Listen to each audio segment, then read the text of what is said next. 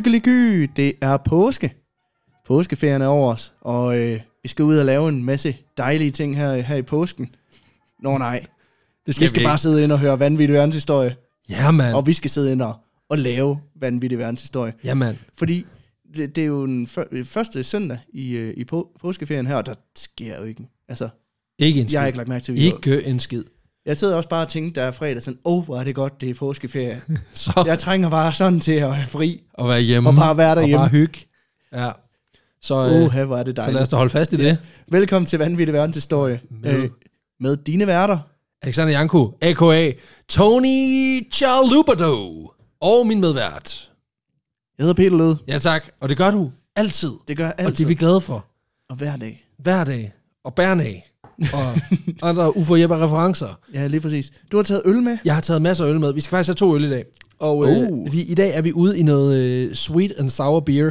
Det er nemlig sådan, at i den her øh, fucked up coronatid, der er vi... Øh, Jeg hørte lige, de har stoppet produktionen af coronaøl. det har de, fordi at, øh, det er fordi, at i Mexico har de lukket alle store produktionsfaciliteter, Mm. og derfor så har de også lukket corona.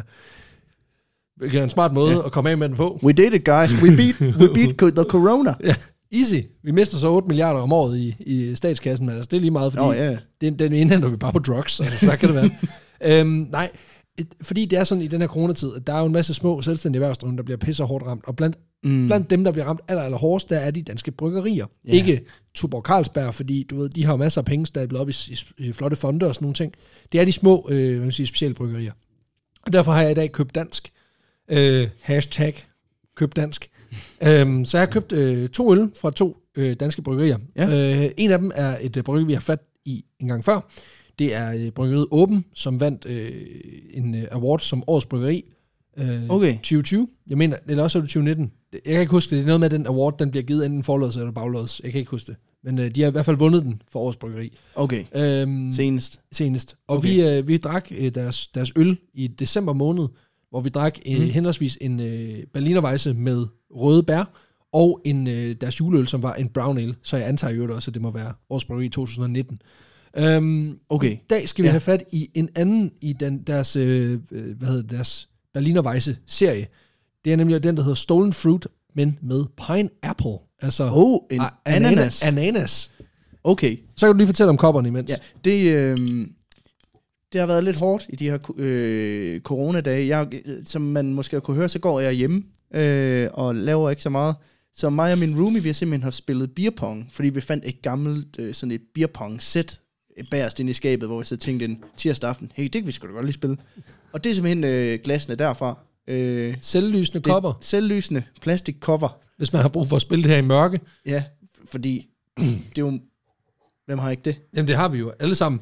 Nå, men altså, Hvis man, hvis man vil spille beer pong uden at vække kæresten, der, der sover over i hjørnet. hvis man er kompetitiv, men samtidig har brug for lige at, at, at drikke sig fuld, men, men gerne lidt sådan lidt stille. Fordi vi ved jo alle sammen, at beer pong er sådan et stille spil.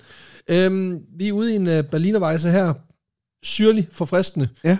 Øhm, Og det er lidt spændende, fordi nu siger du ananasøl, og jeg, er jo, jeg, er jo ikke, jeg, jeg bryder mig ikke så meget om ananas på pizza og sådan noget. Nej, Øh, jeg er meget spændt på, om det, om det virker i øl. ja, den er cirka 5,4 procent, og okay. den har sådan en, den har sådan en duft af øh, københavnerstang, den der is fra min Ja, barndom. men det er også ananasis. Ja, præcis. Nå. Det er meget specielt. Skål. Skål. Okay, det sagde bare ingenting. Da Det er det mest fæsende skål. Nå.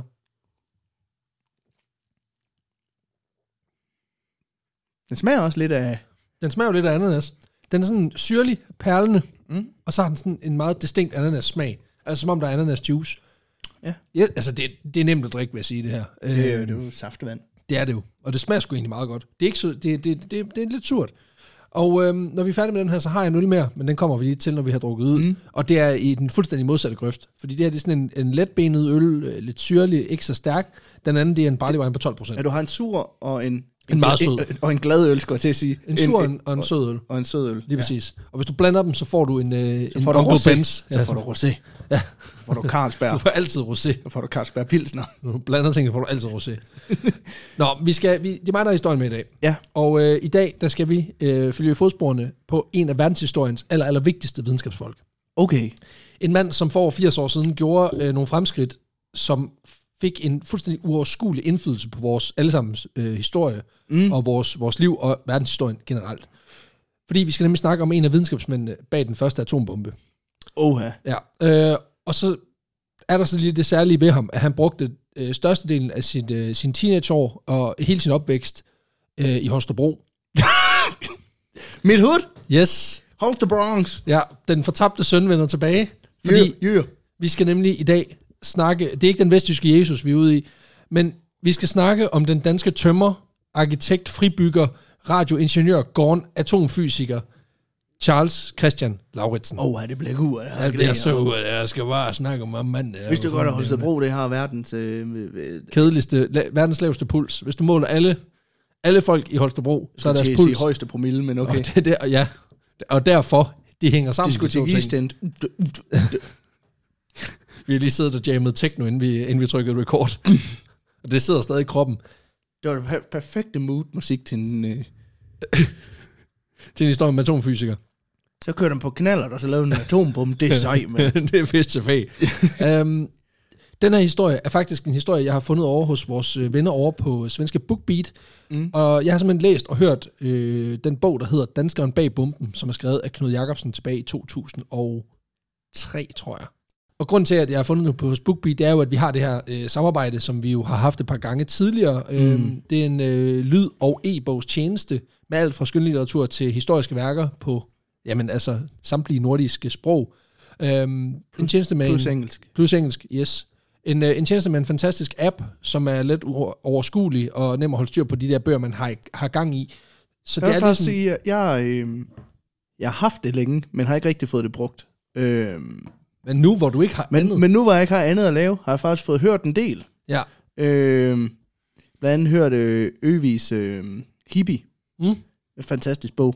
fantastisk. Øh, og øh, hans øh, slagtebænk øh, Dybøl, Ja. som er lige gået i gang med også. Øh, men det er jo, fantastisk indtil videre. og det er jo, altså, det, det er en, altså, i, i bund og grund er det jo en, en altså, det er jo en, det er jo en lydbogs- og e-bogs app, som, øh, Mm. som, de jo, som de jo kommer, men nem og overskuelig, og så øh, til, en, til en rigtig god pris. Og det er jo sådan, at vi har indgået det her samarbejde, fordi vi mente, det både gav mening for os, men også i høj grad for jer.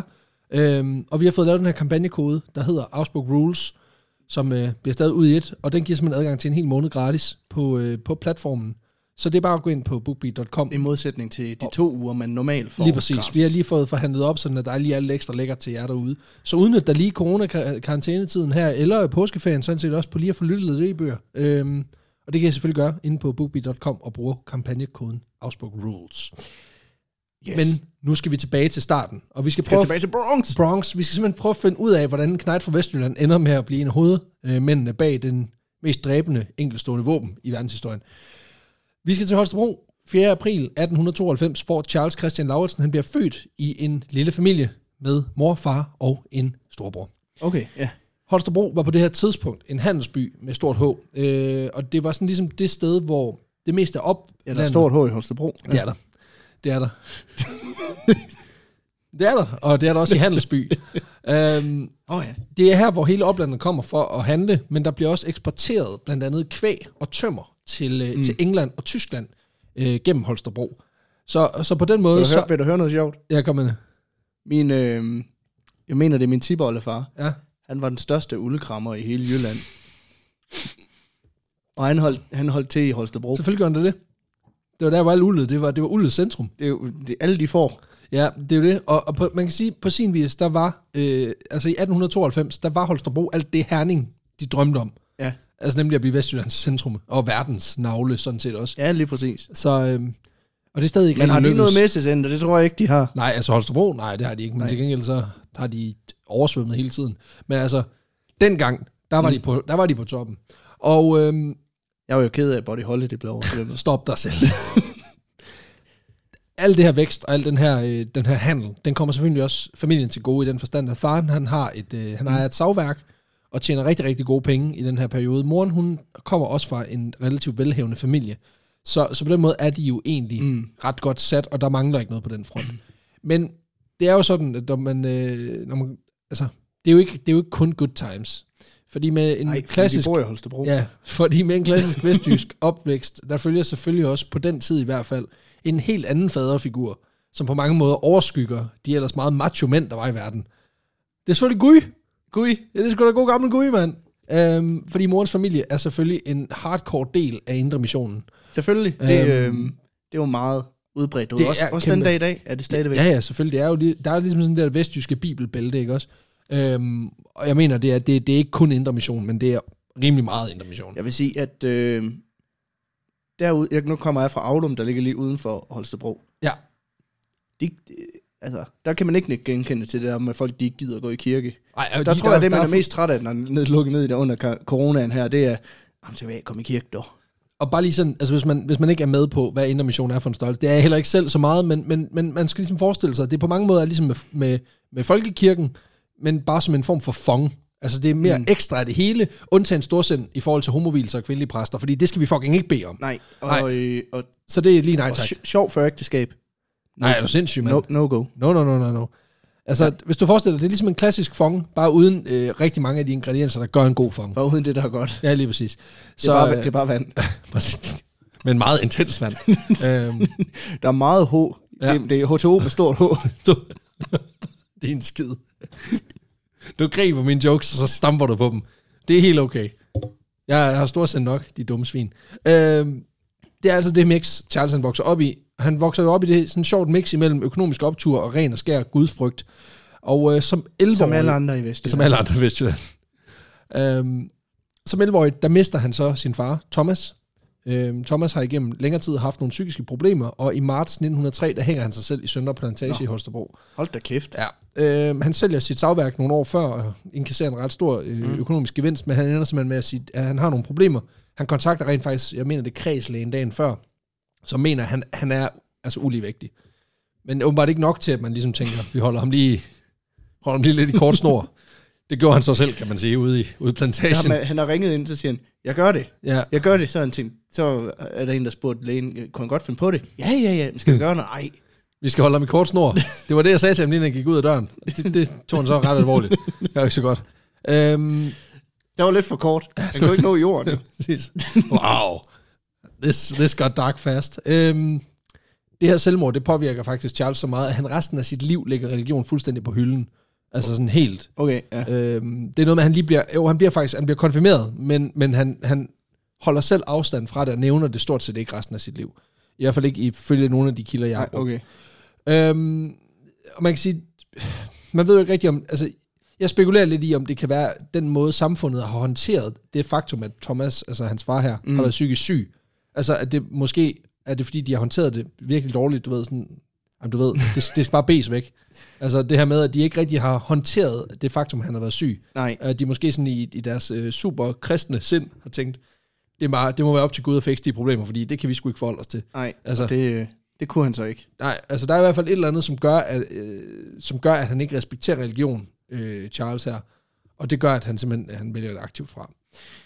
Efter 7. klasse, der øh, går han i lære som tømmer, og klarer mm. Det faktisk ret godt. Og efter han er færdig med det, så tager han lige et smut på højskole, hvor han ligesom lige prøver at finde ud af, hvad skal jeg med mit liv. Han ja. Beslutter sig for, at han skal fandme være arkitekt. Ja, Fordi det er pisfedt. Øhm, Det er pisse fedt. han er skide god til at tegne, og rigtig, rigtig, altså han er skide god til det, og synes, det er, det er rigtig spændende, så det er ligesom en god kombination af det der med at være aktiv med sine hænder, samtidig med, at du kan bruge, hvad kan man sige, sine tegneskills. Ja, ja. Øhm, Udover det, så bliver han på højskolen også en, formentlig en del skarpere på ligestilling, fordi forstanderen på skolen har en, mm. En søster, som er for, forkvinde i dansk kvindesamfund på det her tidspunkt.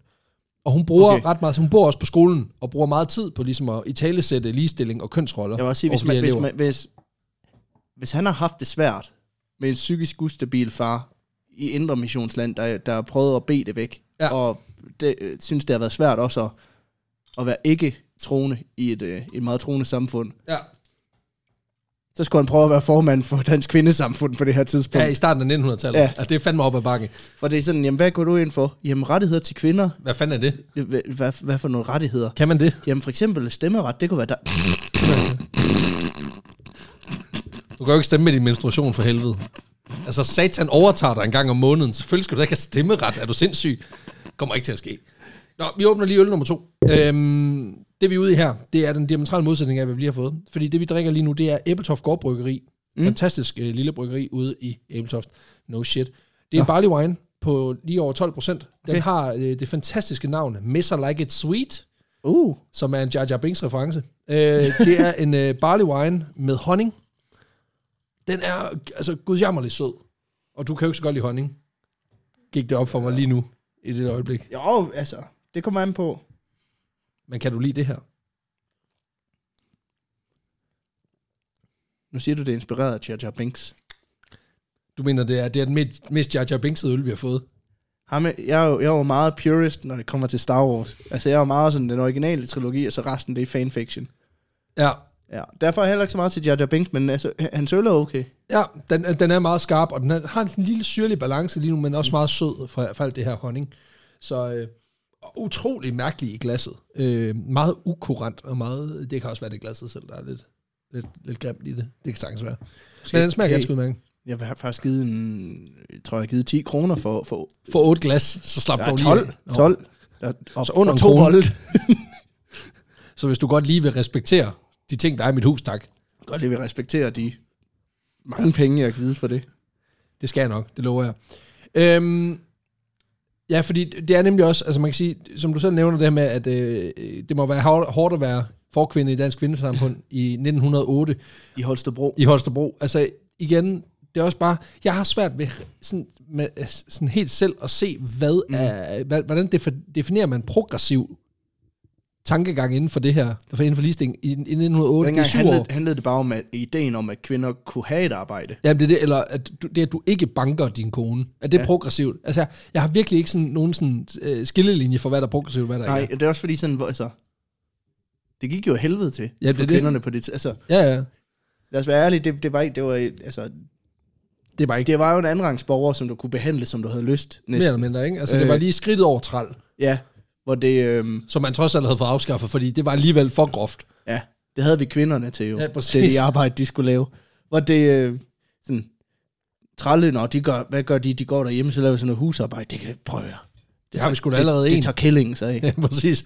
Altså, det har været, det har været, det har været, det har været hårdt, hårdt arbejde, hvilket gør det så meget mere altså, respekt til dem, der rent faktisk har taget den kamp op. Også fordi For jeg, kæft, en taber sig, jeg, kender, jeg kender jo mange i, i, i, i Vestjylland og også i Holstebro. Øhm, og der, jeg vil, sige, jeg vil sige, selv nu om dagen har man stadigvæk en, Der er en kim af det stadigvæk. der er en kim af det stadigvæk, fordi nu, nu bor jeg selv i Aarhus, hvor det også, der så også er en feminisme højborg i Danmark. Ja, på men mange hvor, måder, ja. øh, hvor man, så tager man til Holstebro, hvor man stadigvæk har den der idé om, at det er okay at bede sin kæreste om at lave mad hver dag, for eksempel. Ja, Fordi så, så hænger du jo hylder op, den en gang hver tredje år, der skal hænges hylder op, ikke? jo, jo. Hvor, det, hvor, hvor, hvor det, det er sådan det der med, på den måde lever... proportionssansen, den er stadigvæk, ja. Ja. den, er ikke, den er ikke helt sådan tæsket igennem Altså, jeg, jeg kender jo en derude fra, hvor jeg kommer, der oprigtigt har sagt til mig, at kvinder kan ikke finde ud af at slå græs.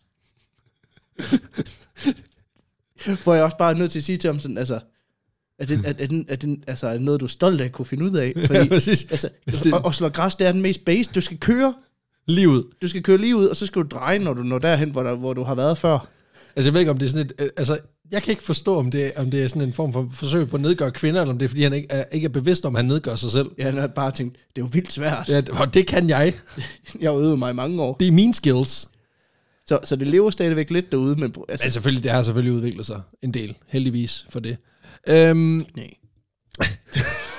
perfekt. Øh, Jeg ved, der er mange i Holstebro, der hører det her. De gider ikke høre det, men jeg kan faktisk godt lide Holstebro. Jeg synes, det er rigtig det kan jeg også godt. Altså, øh, og igen, East End. nej, det, det er der, godt. der holdt jeg min 18-års fødselsdag. Ej, altså, du får simpelthen lige holdt fast i... Åh, oh, kæft, man, de billeder skal jeg se. Øhm, De er. Ja, det er de ikke. Du kan finde dem på øh, Lokalhistorisk Arkiv i Holstebro. jeg giver det 30 år. Kendt radiovært. Øhm, Charles han vil altså være arkitekt. Så det han mm. gør, det er, at han vælger at tage sig en bygningskonstruktøruddannelse. ja. Sideløbende med hans tømmerjob. Fordi det var faktisk ikke, det var ikke sådan, men, men det var ikke fulltime. Øh, Det var det så faktisk, men det var, det var fulltime noget af tiden. Øh, og det er fordi, at han simpelthen øh, skulle... Jamen, det var Ja, ja, sådan noget med, at ja. han tog på kursus tre måneder af året, hvor han så arbejdede 50 timer om ugen. Okay. Øhm, og så tilbage at være tømmer ni måneder, og så tilbage på skole. Og det var fordi, det gav adgang til, øh, til det kongelige, øh, hvad hedder det, det kongelige øh, akademi, som var der, hvor man uddannede sig til arkitekt dengang. Øhm, Okay, og der, han, ja. ja. han bliver simpelthen, øhm, og han bliver uddannet i Så 1911. han var hobbyarkitekt, indtil Ja. han kunne komme ind. Ja, det var han. Øh, og han gennemfører sin bygningskonstruktøruddannelse i 1911, og så skal han ligesom videre. Det mener staten så bare ikke, han skal, for de mener lige, han skal have et smut i trøjen. Øh, mm. Det mener Charles så ikke selv, så han vælger lige at udblive fra session. Og det, ja, og det koster ham så 4 kroner i bøde, hvilket jeg synes er sådan, mono- det er sådan monopoly beløb, ikke? Altså, det, det er sådan Det, kon, det koster fire, fire, Fire hvad? Fire, fire penge. øh, fire penge. Altså, det er sådan, det er sådan, det er sådan latterligt lavt beløb, men det er det jo ikke. Dengang var det jo pisse mange penge, men 4 kroner, det er bare sådan, det, det, kan man, det er svært at forholde sig til, men altså, igen, Det er sådan, du skal betale bøden, ellers så kommer du i spjældet. Jamen, Ja. ja. hvad, hvad, oh, nej, men hvad koster det? 4 kroner. Nå, okay. Og så vil jeg hellere i spjældet. Ja, præcis. Det, det, har, det har jo været en virkelighed for nogen dengang, ikke? Prøv at høre, det, det, Altså, det er fire pandflasker. det, det, jeg tror ikke, en pand, panden kostede en krone dengang. Det håber jeg virkelig ikke, den gjorde. Men, men, men ideen synes jeg bare er interessant. Ikke? Altså også det her med, at jeg så i en alder af 28 år skal sige til jer derude, 4 kroner, det var mange penge dengang. men altså, det er det mest morfaragtige, jeg kan sige i mit liv. Men øh, det kom så nu. Dengang kostede en shorts kun... Øh, To øre. To øre. Præcis. Øhm, han tager modvilligt øh, tilbage til stationen, efter at have betalt sin bøde på 4 kroner. Og så tager han 6 måneder af trøjen, og, og så skal han simpelthen ind og leve det her sweet, sweet architecture life. Og der på med arkitektbrillen. Ja, det er og, præcis. Smart brille. Herning smart. Afsted. Ja. Ja. Rullekrav. Ud at Uh, tegne det, må du ikke, det må du ikke være hos Du må ikke være herningsmart. Nej, nej. Så heller Holstebro dum. Ja, Øhm, under, under studierne på arkitektskolen... den står for egen regning. Ja, det, ja, selvfølgelig. Vi kan aldrig nogensinde komme til Holstebro, jeg får bare tæsk. Øhm, under studierne, der møder han sit livs kærlighed, Sigrid, som han øh, senere mm. Gifter sig med. Og hende kommer vi lidt tilbage til, fordi hun er, hun er lige en my sejere, end, øh, end han er, og han opfandt atombomben. Så det er bare lige for at sige, okay. hun er fucking cool. Øh, jeg jeg kommer ikke til at sådan gå i dybden med hende, men, men hun, bliver, hun popper lige op en gang imellem. Fordi hun, hun er ret sej. Fuck, hvor nice. Hun er fucking sej. Øhm, Charles han beslutter sig så for, at han ikke gider være arkitekt alligevel.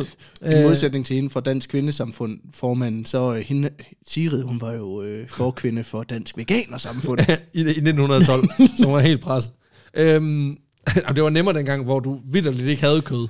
Ja. Så, øh, så det var, det var nemt, vi, skal, vi, skal nemmere ikke, spi- vi skal ikke spise dyr. Nej, Det gør vi jo heller har ikke. Vi har jo ikke nogen dyr. Så easy. Hvad så nu? Øhm, nej, Charles han beslutter sig for, at han skal ikke være arkitekt alligevel, fordi han ikke mener, at han har tålmodigheden til at sidde og fintegne de her, øh, de her skitser. Okay, Han kan godt lide at sidde og lave skitser, men han er ikke så glad for det her med at rentegne og sådan nogle ting. Så han dropper det og forsøger at blive kunstner i okay så stedet han er for. mere til skitsedel. Ja, det er den. Okay. Uh, han dropper det og forsøger at blive kunstner i stedet for. Fordi det er jo ikke detaljeret arbejde på nogen måde. Nej, der er jo heller, Øhm. ikke, der er jo heller ikke noget med at perfekt, øh, Perfektionere noget. Nej. Nej. Øhm, det er heller ikke helt det rigtige. Øh, selvom han udviser et meget øh, stort talent for at, at udforme ting. Og, og i tiden, øh, i løbet af hele hans liv, der går han faktisk og laver sådan nogle små kunstgenstande, øh, som familien har bevaret. Mm. Øhm, så, så, så det slap ham egentlig aldrig. En, og han lille, har, en lille atombombe. Ja, lige, lige præcis. Jamen, han lavede sådan noget, det var sådan salt og peberbøsser og sådan nogle ting. Altså, det, det er virkelig mærkeligt. Ja. Øhm, men, det, men, det, det har man ikke derude. Der har man salt og peber og kværne. ja, ja, præcis. Det skal have ting, der kan smadre ting, ellers gælder det Fordi bøsser, det, har, man- det har man ikke derude. det er rigtigt. Slet ikke i indre missionstid. Nej, Det er salt og peber kværne, du. præcis. Det- var meget sjovt. Derude der bøsser, det noget med skyer med, det er det. Eller skyder på, ikke? Altså, det, Ja, ja, det er en af de to. med en bøsse. Præcis. Fight fire with fire. Okay, nu stopper vi. Ja. Det er for meget der. Det, øhm, det var den Øhm, måde, det var dengang, sådan tænkte man dengang. Det gør man ikke mere derude. Meget progressiv nu. Øhm, og og jeg synes også, det her, det her med, at sådan, han vil gerne være det her, det vil han så ikke alligevel, så vil han gerne være noget andet, og han, og han viser talent for alle tingene. Han Ja. gør det rigtig godt alle de steder, hvor han kommer hen. Han, han giver mig lidt den der vibe af ham der idioten, man havde i folkeskolen. Ham der, der bare var god til det hele, men ikke ja. rigtig gad. Øh, bare med videregående uddannelser her. Ja. Øh, og det kommer også til at lægge tonen for resten af historien, det her. Efter en ferie hos sin tante, der finder han ud af, hvad han gerne vil. Mm. Han drømmer nemlig om, at han skal bo på en ø sammen med Sigrid, og så bare leve det fede ø-liv. Fedt. Ja, specifikt så har han besluttet sig for, at de gerne vil bo på Hindø, som er en øh, lille ø op i, øh, jeg mener det oppe i Typerøn og sådan noget. Mm. Og, øh, og der skulle være alle mulige fede features på den her ø. De vil bygge et laboratorie og et observatorie og Så han vil et være Brahe. Præcis, alt muligt fedt. Ja, præcis. Han laver bare Oranienborg. bare, I stedet for Ven, så Hindø. Og det, det er lidt vildt, når man tænker på, at han ikke Han kunne ikke skaffe en el, så han fik en kronhjort. Ja, præcis. Men det er også bare det der med, han har ikke noget at bruge et observatorium eller laboratorium til, men han tænker bare, det kunne bare være fedt at have det. Altså, Det er da fucking fedt. Og det, det- jeg vil da også gerne have det. jo, men det lugter bare som noget, en syvårig siger, hvis man vinder. Hvis jeg vandt en milliard, så vil jeg gerne have mit eget laboratorium. Hvad vil du bruge det til? Til at lave slik. Altså, det er sådan, det er sådan en helt retarderet, øh, barnlig måde at tænke på. Men, men det er lige meget, fordi Charles, han, han har besluttet sig for, det er det, vi skal arbejde hen imod. Det er det, vi skal bede om. Det, det er den måde, vi ruller her nu. Øhm, Og den her gang er det faktisk ikke øh, Charles selv, der sætter en prop i drømmen. Mm. Fordi i 1. august, øh, eller i august måned, der bryder 1. verdenskrig ud. Ja. Og fordi han har været i, i øh, til session, fordi han har været i herren, så bliver han indkaldt. Og han bliver Og der udsat... kan han ikke bare betale 4 kroner og slippe. Nej, fordi der river de hans arme af. Øhm, han bliver udstationeret forskellige steder i landet, og forsøger samtidig at læse til student. Øhm, samtidig med, at Sigrid, hun øh, bliver derhjemme i Mm. København, og de er flyttet til København på det her tidspunkt. Ja. Og hun læser medicin på Københavns Universitet, okay. Som en af de meget, meget få kvinder på det her tidspunkt. Hun drømmer om at blive læge med speciale i kvindesygdomme øhm, på det her tidspunkt. Det bliver så punkteret, fordi hun bliver gravid. Og øh, det må, så må man selvfølgelig ikke læse på universitetet, når man er gravid. Nej, det er klart. Fordi Går altså, jeg har det stramt nok med, at det er en kvinde, der læser der. Men Ja. når hun også er i gang med at, at fostre et, et, et barn inde i maven, Prøv at høre, der er for mange hormoner derinde nu. præcis, så kan du slet ikke styre det. Altså, det er jo... Og det er bare sådan, åh, Også fordi sådan, man er jo kig, men det, er, jo- det er jo en kvindesygdom. Det ved vi ikke noget om. Nej, men det er også det, det jeg gerne vil finde ud af. Ui, ja, præcis. ui. Og det er bare for at sige, at det her det er omkring samtid, som kvinder de får stemmeret. Så det er bare for at sige, at det går op og ned i, i, Ja. ja. i kvinde, kvinderets Ja, der går tre, tre år, så, så er de stemmeret. Ja. Nej, nej, nej, men det er i 1900... Ja, det er rigtigt, det er rigtigt. Der er lige tre år imellem. Øhm, 1917. ja, i 1916... Nej, det er 1915, de får, de får stemmeret. Er det det? 1915, det er det, det, det, det, er det første land i verden, der får hvor kvinder får stemmeret. Okay, 1915. 1917, det var i Holstebro, så. Ja, præcis. Stemmeret, det er ikke kommet til Østerbro nu. der, gik, der gik to år før kvinderne regnede ud, så det, det kan sgu da ikke passe. Fik vi også lige alle kvinder på nakken. Super. Kæft, det kører, mand. Vi er 28 minutter inde, og vi har fucket... Vi har, vi har, vi har sådan skubbet gradvist alle vores fans fra os. Det, det er så godt, det her afsnit. Det, det er det her, der kommer til at brække det. De højreorienterede, de elsker os. Ja, præcis. Fedt nok. Altså, Det- når, vi, det når, vi er- får, når vi begynder at få fanmails fra Rasmus Paludan, så ved vi godt, at vi skal til at trække stikket på det Jeg her vil gerne sige, DF næste gang, I vil skære i DR, så giv pengene til os. Ej, lad være med det. Please, lad være med det. Giv dem bare til DR. For, for alles skyld. Ja.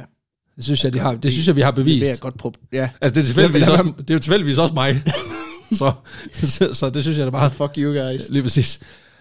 Øhm, I 1916, øh, det er jo sådan, at, at øh, hun føder jo så en søn, og den her lille familie, mm. de har været samlet et lille år i 1916. Øh, han, han ender med at blive, øh, efter at have været udsendt øh, et stykke tid sådan rundt omkring i landet, for at grave øh, skyttegrave og gøre alt muligt, som ikke giver nogen mening, så bliver han ligesom, kommer han hjem igen. Mm. Øhm, og så, øh, så kommer de, han øh, kommer ligesom tilbage igen, og de hygger sig, og er blevet en lille familie.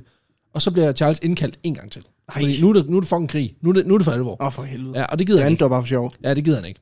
Øhm, så den Han 15. betaler 4 kroner. Nej, den 15. juli, der flygter Charles med SS United States til New York, øh, og bliver simpelthen øh, desertør i den danske her. okay. Ja, jeg, jeg mente alvorligt, da jeg sagde, at han ikke gad. Øhm, Det, øh, det ser man altså ikke godt på ude Holstebro, Ja, det hvor man man. har øh, en af Danmarks største kaserner. Ja, det, lige præcis. Øj, det er Jyske Dragoner-regiment, de mm. ligger derude. Ja, det er rigtigt. Øhm, han gjorde det helt alene, men han havde aftalt med Sigrid, at hun lige måtte sørge for at få solgt alle møblerne, og lige få sagt lejligheden op. I øvrigt lige tage til Vestjylland til familien og fortælle, hvad der var planen.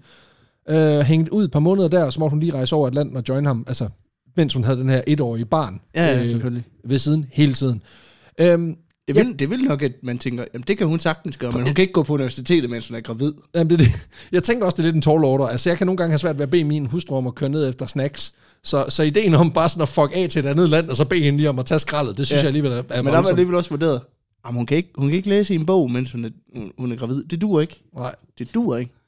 Det værste er, at det her det er, ikke, det er første gang, han gør det, men det er ikke sidste gang, han gør det. Altså, der kommer til at være et mønster også i det her.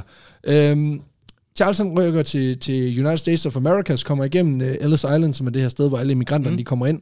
No problems.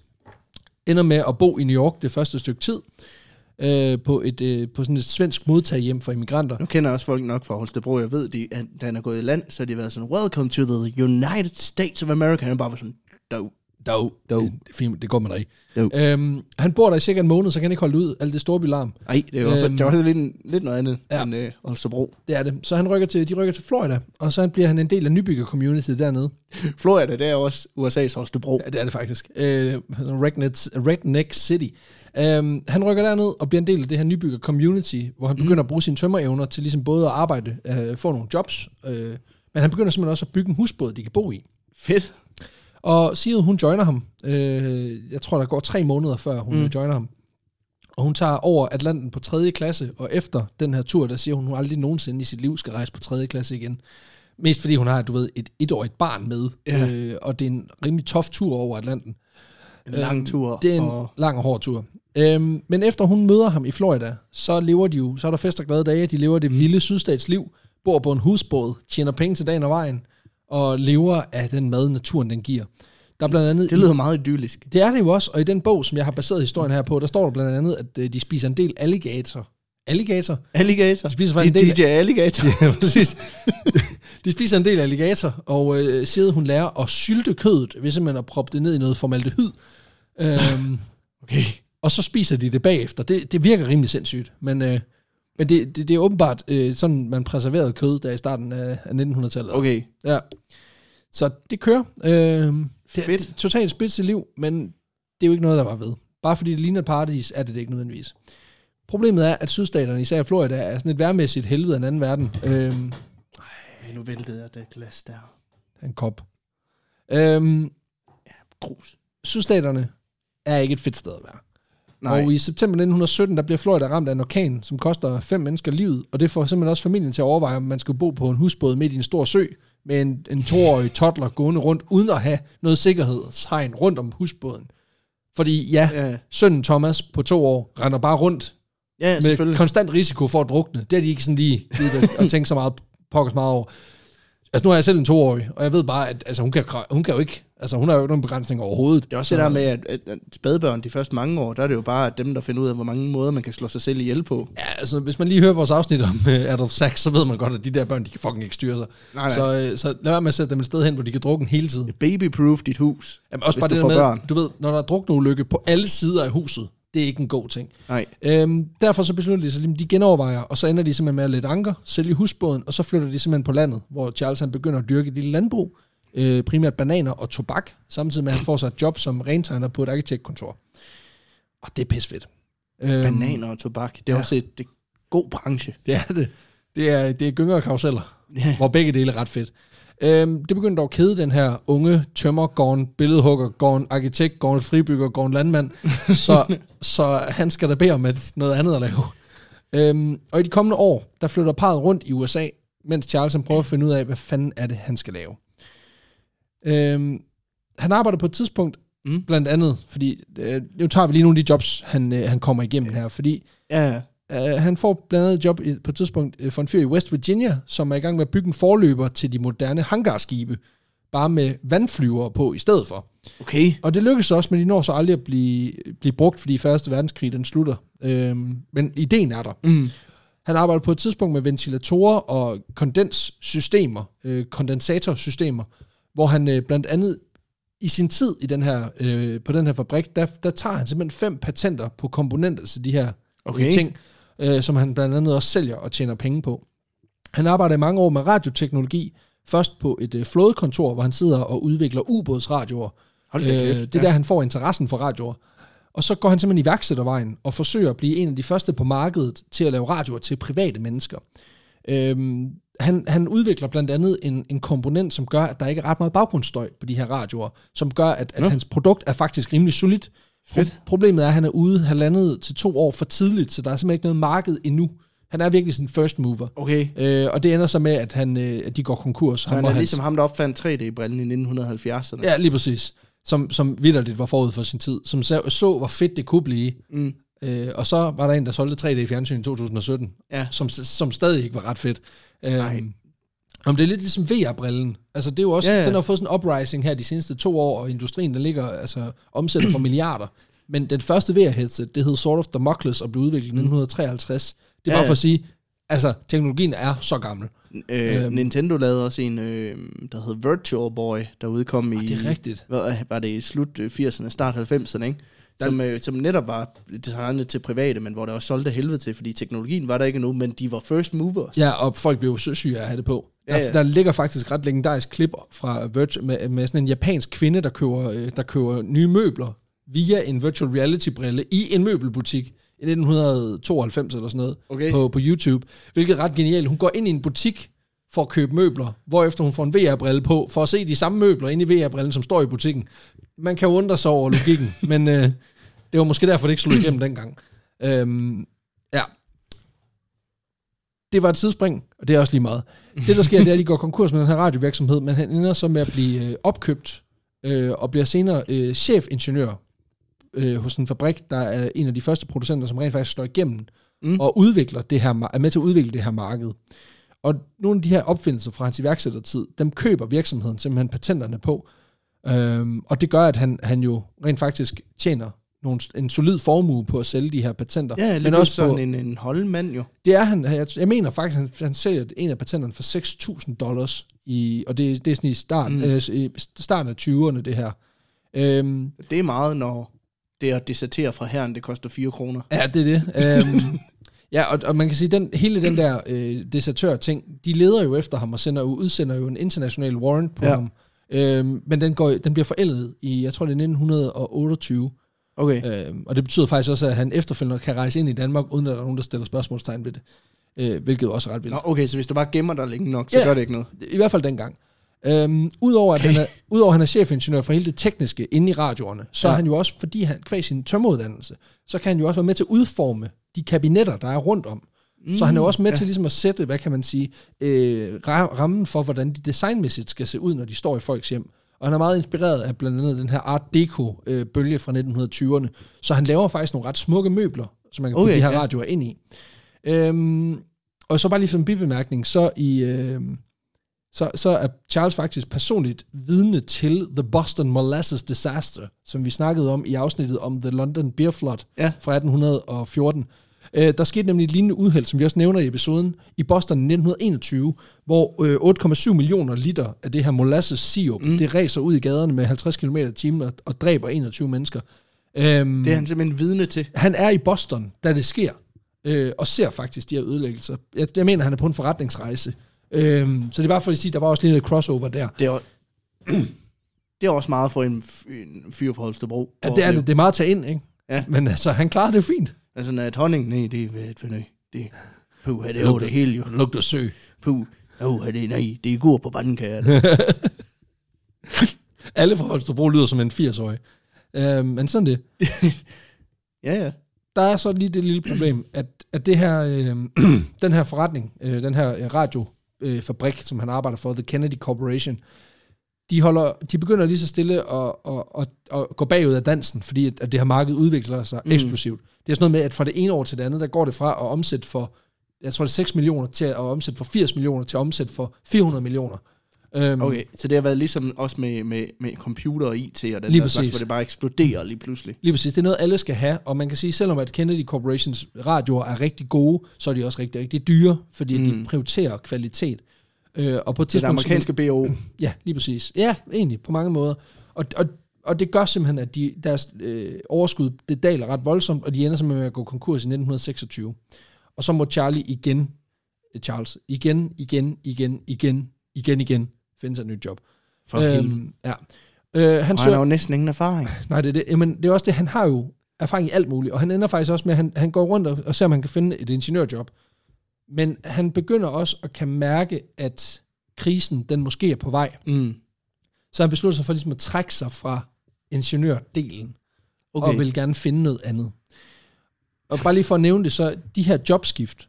Ja. stort set alle de her jobskift, han laver, og også dem, han kommer til at lave fremadrettet, de foregår på den måde, at Charles, han tager i forvejen, finder jobbet, og så efterlader han bare Sigrid, deres søn Thomas, Ja. øh, hvorefter Sigrid, hun så står alene med ansvaret for at sælge møblerne, sælge alting, opsige lejemål, øh, udbedre eventuelle lejeska- af skader på lejlighed, sørge for i det hele taget at få pakket hele livet ned, og så få det flyttet til det nye. Øhm, så hun er 100% det, der gør, at det her, øh, hans viljeskapader, det overhovedet kan lade sig gøre. Det er også derfor, at man tænkte på det tidspunkt, at jamen, kvinder skal ikke have stemmeret, de har slet ikke tid til med alle de lejligheder, de skal pakke, pakke sammen. Jo. Alle dine lejligheder, de skal male, og alle de møbler, de skal sælge.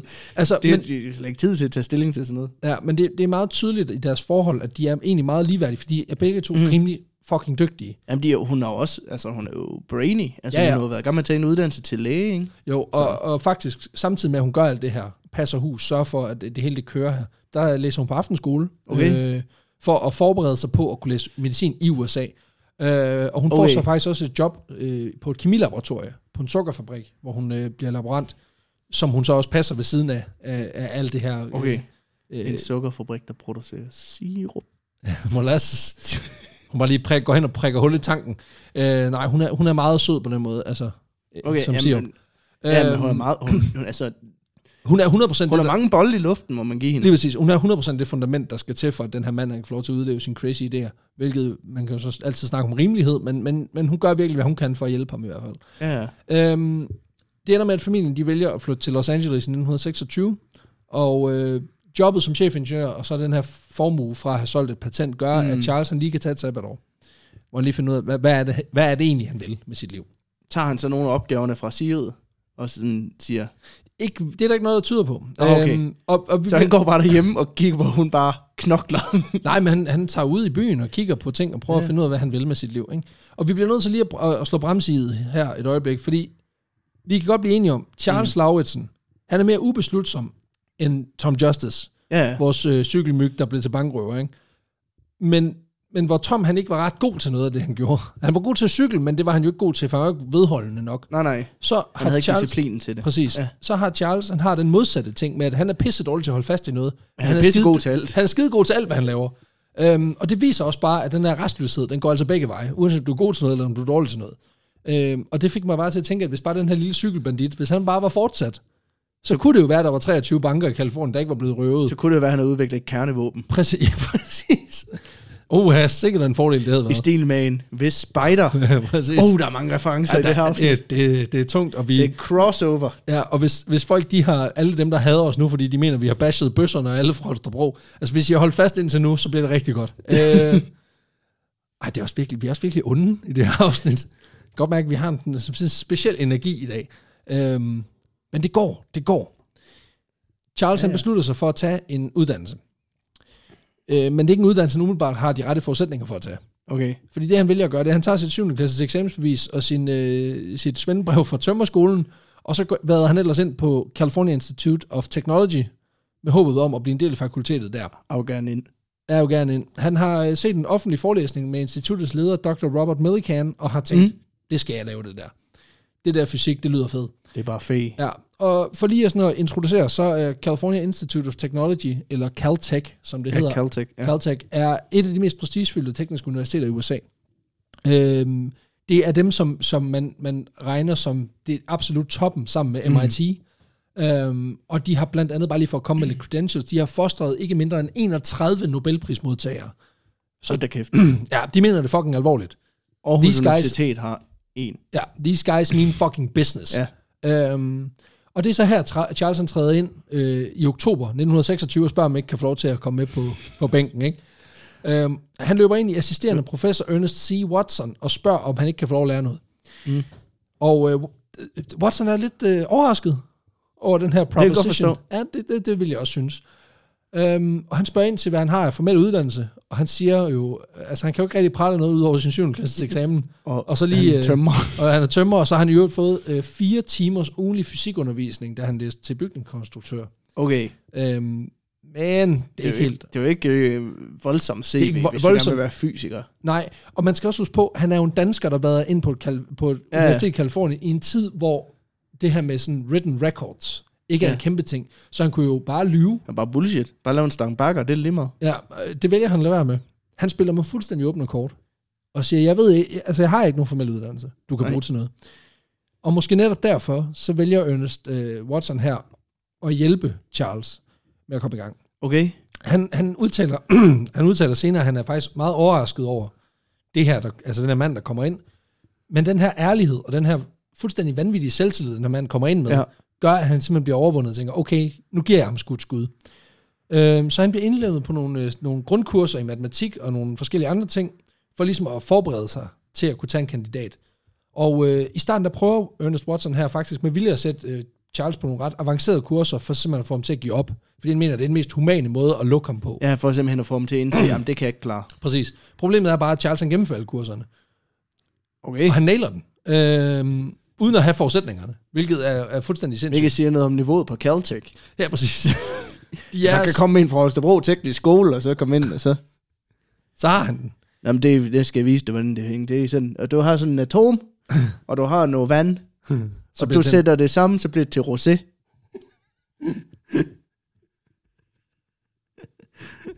Det er, hvis du blander vand og salt, så Roberta Gas. ja. De forstod ikke referencen, de havde ikke hørt Svedbanken, hvilket er sindssygt. Um, nej, det hjælper selvfølgelig på det, at han har haft uh, mange års erfaring efterhånden som, som ingeniør, så han er jo også en problemknuser. Mm. Altså han har meget praktisk tænkning Ja, i ja. hjernen, og så er han samtidig også relativt skarp på den, på den teoretiske del. Um, Ja, han er jo ikke dum. Nej, han er ikke dum. Han er faktisk decideret øh, intelligent. Ikke? Um, han har en ret stærk pos- position til at udvikle sig. Blandt andet så beder Watson ham om at lige at kigge på et problem, som han selv har bakset med i cirka 20 år. Øhm, uden det skal ikke blive for teknisk der, fordi det har jeg ikke forudsætningerne for på nogen måde. Det handler om det, man kalder for koldemissionseffekten. Okay. Og det der er problemet, det er, at teorien om, hvordan den fungerer, og praksis, praktiske forsøg, hænger ikke sammen. Okay. Øhm, Charles han tager problemet op. Han går i gang med at bygge nogle instrumenter for at kunne teste de her ting, ud fra det Watson har givet ham. Og det lykkes ham faktisk at finde ud af, hvad fanden der er galt. Okay, det, han finder, sådan- Nej, for det han finder ud af, så vidt jeg husker, så er det, at, at man skal, det, det handler simpelthen om, hvor meget strøm, der bliver sat til, øh, for at få den her effekt Nå, til, at, ja, okay. til, at, til, at, til at fungere. Øhm, og, og den effekt og de resultater, som, som Charles finder frem til her, de er ret epokegørende, fordi videnskaben på det her tidspunkt er i den absolut begyndelse af det, man kalder, altså det er forståelsen af det, man kalder kvantemekanik, mm. som er en, den gren af fysikken, der beskæftiger sig med stoffers egenskaber på atomart og subatomart niveau. Altså, Ja. hvad sker der med to atomer, når de rammer hinanden, og hvis et atom bliver spaltet, hvad er der så indeni? Øh, blandt andet. Og, og, og det, det er ikke, fordi jeg skal kloge mig på det, men det skulle Charles altså. Og han gjorde det rimelig meget. Og dine forudsætninger for at kloge i det er næsten de samme som hans. Lige præcis. Forskellen er bare, han- han kommer ind fra gaden, og han fucking nailer det lort her. Øhm, og på få år, der bliver han simpelthen en væ- værdifuld brik på Caltech. Øh, både fordi han har en ret stor teoretisk forståelse, han er sindssygt videbegærlig omkring fysikken, men han har også den her ja. meget unikke kombination af at være super intelligent, samtidig med, at han er uhyre god med hænderne. Mm. Og er i stand til dermed at både at, at tænke i praktiske løsninger, men også at bygge øh, praktiske løsninger. Og bygger det ud af træ. Ja, og han, ja, faktisk. Gør Og han det? Ja, og han bygger jo også hvad man siger, praktiske løsninger på tekniske problemer og teoretiske problemer. Øhm, blandt Jeg andet glæder, så glæder mig til at bygge et kernevåben af, af pap og, og, og snor. af, af gaffetape, og så fire planker, han havde til at ligge ude bagved. Ja.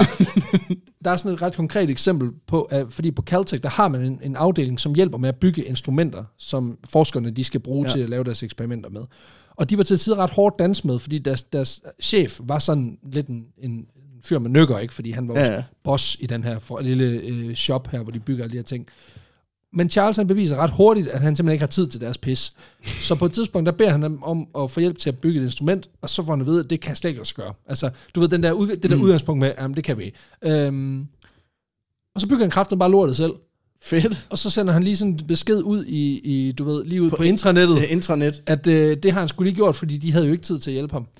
Og det rammer simpelthen øh, den her afdelingschefs stolthed så meget, at han fremover, når Charles mm. kommer til ham og siger, jeg skal hjælpe med det her, så smider han alt, hvad jeg har, har i Så giver hænderne han for bare hjælp. Fuldstændig. Fordi han skal ikke have siddende på sig, at han ikke kan udføre en opgave. Fuck, hvor vildt. Ja, så han er jo iskold. Øhm, Det minder også lidt om en film, du ved, sådan, hvor at, øhm, det er sådan en amerikansk high school film, hvor der er en eller anden, der, der har et projekt, og der er ikke nogen, der vil støtte op om det. Ja. Og så til sidst, så lykkes det. Og så selv så ham der, den sure rektor, ja, han der giver har efter. sagt nej. Han, dan, han danser også med til sidst. Han klapper også til Ja, sidst. ja, ja, præcis. Han går op, på scenen, og så laver nogle I've breakdance never moves. been more proud. Ja. Og, men- og, og det er... Det er jo en- rent beautiful mind på en eller anden måde. Det- Altså den der med, at han kommer ind, så han bare kan løse alt muligt. Ja, der, ja, der er sådan lidt, øh, der er også lidt, øh, hvad, hvad den hedder, den med Matt Damon. Nå, øh, øh, øh, øh, det, hvad Good Will Hunting. Good Will Hunting. Ja. Det var der den, jeg tænkte lidt- på. Der er sådan en myg good, uh, Ja. good Will Hunting. Beautiful Mind, ja, det er ham, øh, han er skizofren. Ja. Vi kager rundt i det. Øhm, Og, Og han- Forrest Gump, det er den med Tom Hanks. ja, lige præcis. Og den havde været bedre, hvis Tyler Durden var med. Øhm, man kan sige, Charles repræsenterer jo også et usædvanligt syn på den her tid, fordi han er netop også manden fra en anden tid. Vi snakkede lidt om Mm. igen med Jacob Ellehammer, det her med en praktiker, der, der, der lever. Ja. i en videnskabsmand og en teoretisk tid. Øhm, og han er jo en kombination af de to ting. Fordi i i slutningen af 1920'erne, det var jo videnskabens århundrede. Det var her, hvor den tænkende, Ja. den teoretiske, den beregnende videnskabsmand virkelig kunne sætte sig i en magtposition. Han formår bare at kombinere det, Det er også med der, hvor rigtig, rigtig mange af de hvad man sige, videnskabelige kriterier, man kører efter den dag i dag, med dataindsamling og, Mm. og så videre og så videre. Det er også noget, det er jo, øh, teoretisk udvikling, det Ja. fylder meget mere i det, i det, det, det, det er jo 20. skabt århundrede. Dengang. Lige præcis. Men han kombinerer det bare med sådan en MacGyver-agtig måde at bygge instrumenter på. Ja, ikke? Og så en enorm øh, sans for... Han, er- han er ikke en detaljeret mand. Altså, der er flere Ej, eksempler ej, på, at han, han har... gad jo ikke, han gad jo ikke perfektionere noget som helst, men Nej. han vil gerne lave skitser.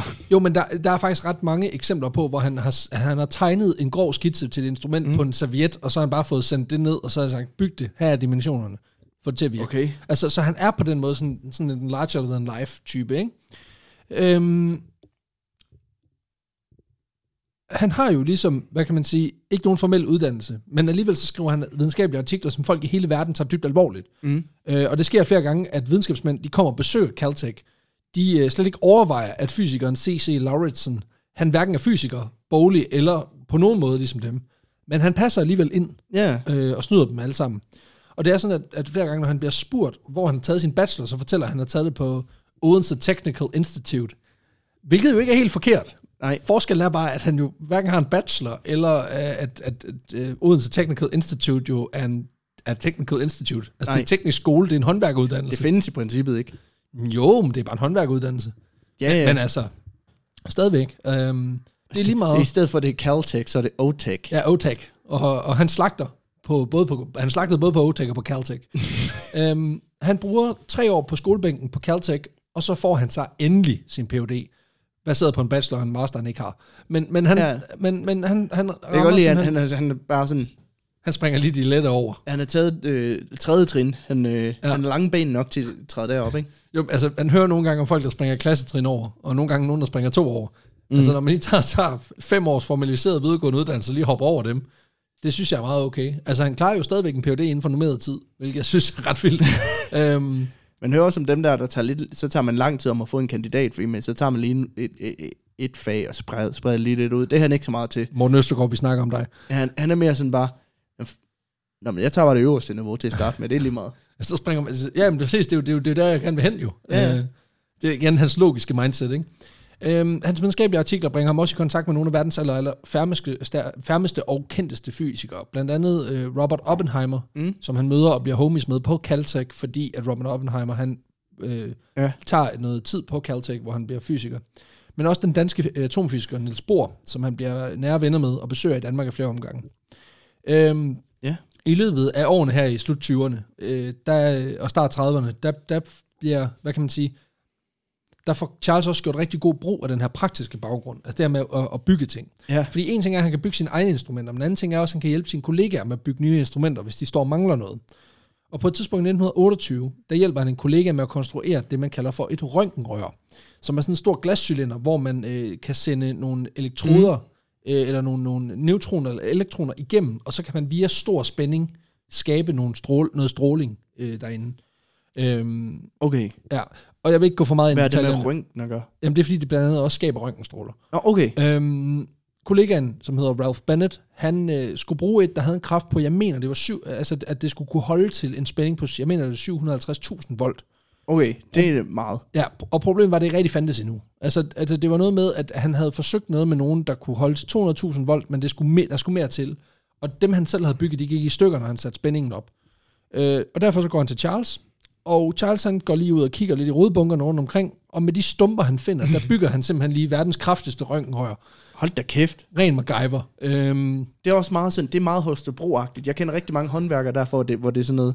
Så siger man, jamen jeg skal, jeg står lige og mangler det her og det her, så sådan, og kigger lige, hvad jeg har. Så kommer de tilbage igen med fire planker og, øh, øh, stoltråd. ja, og to bajer, og så er det sådan, et sekund. Og Så bygger jeg lidt dong, for ej. dong, dong, og så er det sådan, der har du din brugskabine. ja, præcis. og, og det, han er virkelig sådan imponerende. Sådan er det meget derude, hvor det er sådan, det er fandme, man bygger alting af, af, af ingenting. Og altså. papperbrædder. Øhm, de her røntgenrør var for det første øh, noget, man ikke havde haft held til at bygge tidligere. Mm. For det andet, så var det et instrument, der var så, der var så særligt og så specielt, at det på det her tidspunkt var sin egen vægt værd i guld. Altså hvis du kiggede på værdien wow. af de her røntgenrør. Ja, han bygger så lige verdens kraftigste af dem for, med, med, med nogle stumper, der koster cirka 100 dollars. og skudt fra hoften, hvilket også er fucking Han sindssygt. har været en af de der, du ved, sådan, hvis der havde været internet dengang, så havde han været en af de der bandreklamer, sådan, uh, he discovered the secret to making, uh, making cheap røntgenrør. Præcis. Caltech doesn't want you to know his secret. Præcis. Og så er han bare ægte. altså, han er 100% guldpartner på Pinterest. Det kan du være sikker på. Altså, han er virkelig DIY guard. Um, han er jo the OG MacGyver. Ja. Øhm, OG Flemming Let. Ja, præcis. Øh, det her rør og dens efterfølger, som han så i, i årene mm. efter udvikler, blandt andet et, der kan tåle en spænding på 1 million volt, hvilket er kæft. ret meget volt. Ja, det er Øhm, meget voldt. det er mere volt end dem, der kører, der kører rundt på cykler. Ja, det er det. Øh, hvis, de fik, hvis de fik en spænding på en million volt, så ville du ved, at man få din, øh, din fajitas lidt hurtigere. Ja, og det vil også være r- godt ristet. øhm, det man finder ud af, og det, det er Charles blandt andet også med til at finde ud af, det er, at de her stråler, der kommer ud af de her røntgenrør, blandt andet også gammastråling. Okay. Og det finder han så ud af, at det har jo faktisk nogle healing properties, fordi det kan bruges i kræftbehandling. Nå, ja. Og det er øh, fordi, de har samme, de, de stråler, der bliver udsendt, har mm. samme evner som vores anden kammerat, Marie Curie, hendes yndlingsgrundstof, ja. radium. Øh, og det var et stof, vi snakkede om i, jeg mener, det var afsnit 20, og det var det, der var så dyrt, at verdens førende forsker, Madame Curie, hun havde et gram. Ja. Så det var ret svært at få fat i. Og det var ret dyrt, og det var, det var omkostningsrigt at bruge. Og det var også det, der var problemet for de folk, der behandlede folk, for, der behandlede, altså de læger, der mm. behandlede for kræft dengang. Det var, at de, de havde radium, men de havde bare ikke ret meget, Nej. og de vidste ikke, hvordan de skulle dosere det. Så må de sælge nogle røntgenrør eller et eller andet. Ja, men så, det var så det, der var så smart her. Der kunne du skrue op og ned for spændingen, så du kunne også styre, hvor, mange, hvor meget stråling, der, der kom ud. Det er smart. Øhm, lige præcis. Man finder ud af, at det her det simpelthen kunne være med til at begrænse og, bekræfte, øh, og, bekæmpe tumorer øhm, ved at eksponere folk for stråling for de her rør. Og det gjorde man så. Øhm, og det havde så også den fordel, at folk, der blev eksponeret for det her, øh, altså folk, der blev... Mm. For det Så- er gamma stråling. Ja, lige præcis. Øhm, de blev også eksponeret for noget andet, fordi især hvis man brugte, altså behandlet med radium, så blev de også udsat for en masse anden stråling, som simpelthen forbrændte patienterne. Nå, Og faktisk så blev det af lægerne brugt som en indikator for, hvor meget, om, om de havde fået nok stråling. Altså, du, så det, det er ligesom, når du tjekker flæskestegen i ovnen, så er det sådan. Hvis der lugter af bacon, så er det nok. Jamen, det lyder sindssygt, men det er fucking rigtigt. Altså, det der er så sindssygt, det er, at, at man er simpelthen kigget på folks hud, og når den bliver tilpas smeltet, så ved man, jeg tror, at tumoren den er væk nu. deep fried cancer. Ja, giver vi den lige fem minutter mere? Nej, jeg tror, det er fint. Han kan, ikke, han kan ikke holde til mere smerte alligevel. Du ved, de har været en gang med at være inde, så de lige prikket til den. Ja. Til, til patienten med sådan en, en gaffel, så sådan, skal jeg noget mere den der? Du ved, hvordan det er. Du skal, det er ligesom en kage, hvis du stikker gaflen i, og der, og der der, der hænger kommer ren ud. Ja, præcis, så er det ikke færdig. Øhm, Det er ren cancer, der er på. skal jeg noget mere? øh, Charles' øh, røntgenrør her, det har en meget bedre effekt, uden alle de her øh, mm. følgevirkninger, og det gør så, at hans, hans opfindelse her bliver kendt i hele landet. Han bliver udråbt af nogle flere aviser, bliver han udråbt som sådan en savior, øh, fordi han har ud- Han opfundet har, kur, han har opfundet kuren mod cancer. Ja, øh, jamen, det har han ikke. Han har forbedret kuren mod cancer. Ja, ja. Øh, der er et ret konkret eksempel på en patient, der havde en tumor i, i, i en tarm. Og med Charles' behandling, så fik han simpelthen øh, fjernet den her tumor, fik den skrumpet, og sidst så fik man den til at forsvinde, uden at patienten fik forbrændt numshullet. og, og, og, og nødderne også. i øvrigt. Det, Øh, det, det, fordi det var, det var vidderligt, det alternativ, der var i spil. Det var, enten så skal vi give dig øh, radiumbehandlingen, hvor du risikerer, at du får ristet dine nødder og dit numsehul, eller vi skal prøve at putte dig ind i den her eksperimentelle behandling, hvor risikoen for, at du får brændt din, din, din endetarm, den er relativt minimal. Jeg kan ikke se, hvordan det kan være et valg. fuck, det må gøre næsten for brændt sit Prøv lige at røvhul. forestille dig at få brændt sit numsehul. Det, det må være, det må være decideret, altså det må være decideret ubehageligt. Det kan jeg lige så godt sige med det samme. Ja, det tror jeg også. det tror jeg Du også, vil det ikke sidde ned i, jeg ved ikke, hvor lang tid. er. Jamen, det er det. At, at der er flere ting, der er... Og der, så helingsprocessen må klø. Der er flere ting. Der er flere ting. Det er helt galt på alle, på alle parametre. Øhm, ja. Øh, Udover det her røntgenrør, der opfinder han nogle år efter en anordning, som gør, at man kan måle øh, mængden af røntgenstråling, som man bliver udsat for. Okay. Og den her lille, jeg tror det hedder et elektrometer, eller elektroskop, det øh, udvikler han, det bliver, en, det bliver sådan en lille bitte størrelse, det kan være i en, øh, en, en øh, skjortelomme, og det ender faktisk med, at han, det bliver gjort til standardudstyr for alle folk, der arbejder med røntgenstråling okay. og stråling i det hele taget. Så det er også lige noget, han lige får udviklet. Nå. Altså sådan en meget geogerløs type, ikke? Øhm, han arbejder, han er rigtig god til grove skitser, han er en ørn med en drejebænk, øh, og det slår også øh, benene væk under kolleger og elever, som han får under sig, da han øh, efter øh, endt PhD mm. Bliver ansat som øh, først assisterende professor, og bliver forfremmet til professor i 1935 på Caltech. Hold da kæft. Ja. Så ni år efter han bare vandrede ind fra gaden og sagt, hvad, kan jeg lære noget? Så er han simpelthen professor på øh, landets øh, fremmeste teknologiske Det er også gået hurtigt. Det er gået ret hurtigt. Øhm, han tager en del elever ind under sig, og udover at være sådan en hård lærermester, fordi det er han. Mm. Øhm, Han har forstået bro, jo. ja, men udover det, så, så indfører han dem sgu også lige i danske værdier i form af hugge. Hugge. Så, ja, ja, der er masser af hugge på, øh, på Caltech-instituttet. Øhm, that is so hu- huggely. det er much huggely, fordi øh, både, Grad, mig for lige præcis, han Hvis ikke mig, de kan sige det, så består de ikke eksamen. nej, han, lærer, han lærer dem at sige sjove ting som store hat. øhm, du er grim. du er grim. Du er så grim. What are you snackering about? Øhm, det er ikke min joke. Det er øh, Gordon Malden, der har... Conrad- ja, Conrad Conrad. Malden, der har, der har lavet den joke. Vi skal altid huske at deklarere, når vi låner noget. Mm. Øhm, han er simpelthen at skaber hyggelig stemning på, på arbejdet, hvor elever og de her skarpe professorer, de øh, fra tid til anden får sig sådan en hyggesnak om kvantefysik, henslængt i de havemøbler, som står inde i det her højspændingslaboratorie, mens de her radioaktive rør, de kører for fuld udblæsning. Sådan. Som sådan en form for lounge-musik, der Men bare dræber det dine kan også godt lide, at man har de der strålings nogen til at køre, og så har man lige havemøbler, fordi sådan, så er det jo ligesom at sidde udenfor i solen. Og det bliver helt seriøst beskrevet som, at der stod nogle henslængte kurvemøbler, som de bare hang ud i at snakke kvantefysik. Og så er de siddet, så er de blevet lidt solbrændt, og så er de også vist, at nå, men når det begynder at lugte bacon, Du så skal lige, så skal du lige vente dig. så har lige en halv time på den anden side. Altså, det er jo her cancergrill-konceptet er kommet fra, ikke? øhm, han opfandt, han op perfektioneret kuren mod cancer, og solcentre. og der har han opfundet, ja, Astra Sol. Ja, så sol. Det tror jeg, det, det, det kunne godt være, det også var ham. Øhm, men udover på arbejdet skabe hyggelig stemning, i, øh, mens de bliver ristet af, af radioaktive rør, så øh, skaber han også nogle fantastiske sammenkomster, fordi efter de her diskussioner, så havde de en tendens til at lige tage hjem og hygge sig, øh, hvor Charles og Sigrid og deres øh, søn Thomas, mm. som også blev indlemmet på Caltech, øh, de holdt simpelthen hof i privaten. Og der blev altså festet igennem Hold da kæft, For fuld han, han holdt frat parties han derhjemme. holdt frat parties med gin lavet på finsprit, og bajer, som han har skaffet under DL, fordi på det her tidspunkt, der var, der var stadig forbudstid i USA.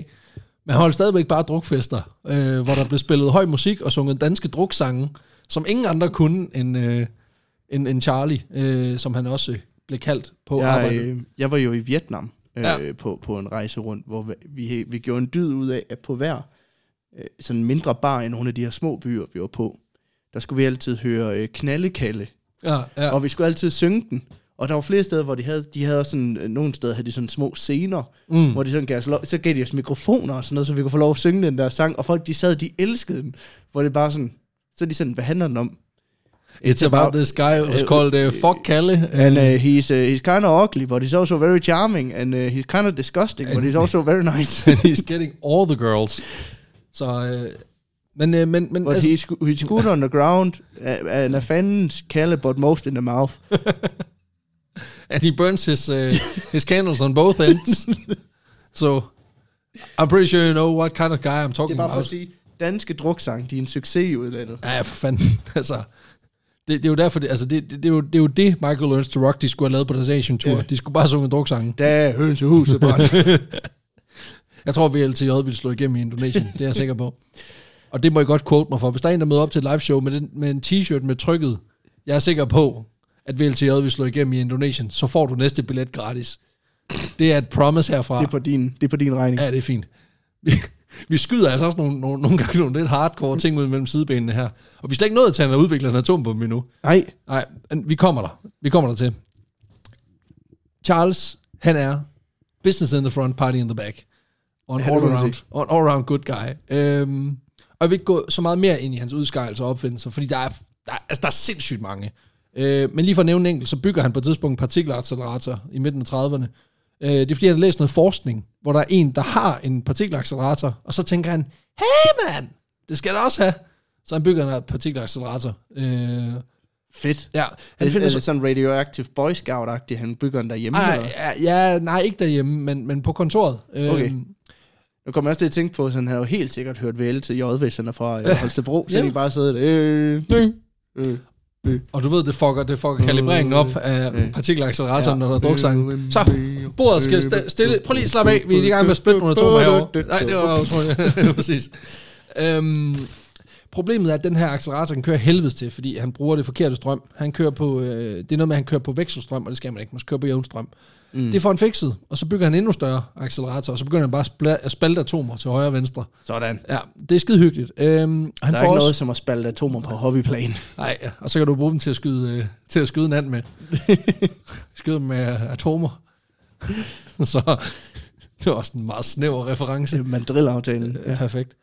Um, han får også Niels Bohr et smut til USA, og det han er jo ikke bare hot shit på det her tidspunkt. Han er the hottest of all the hot shits. Ja.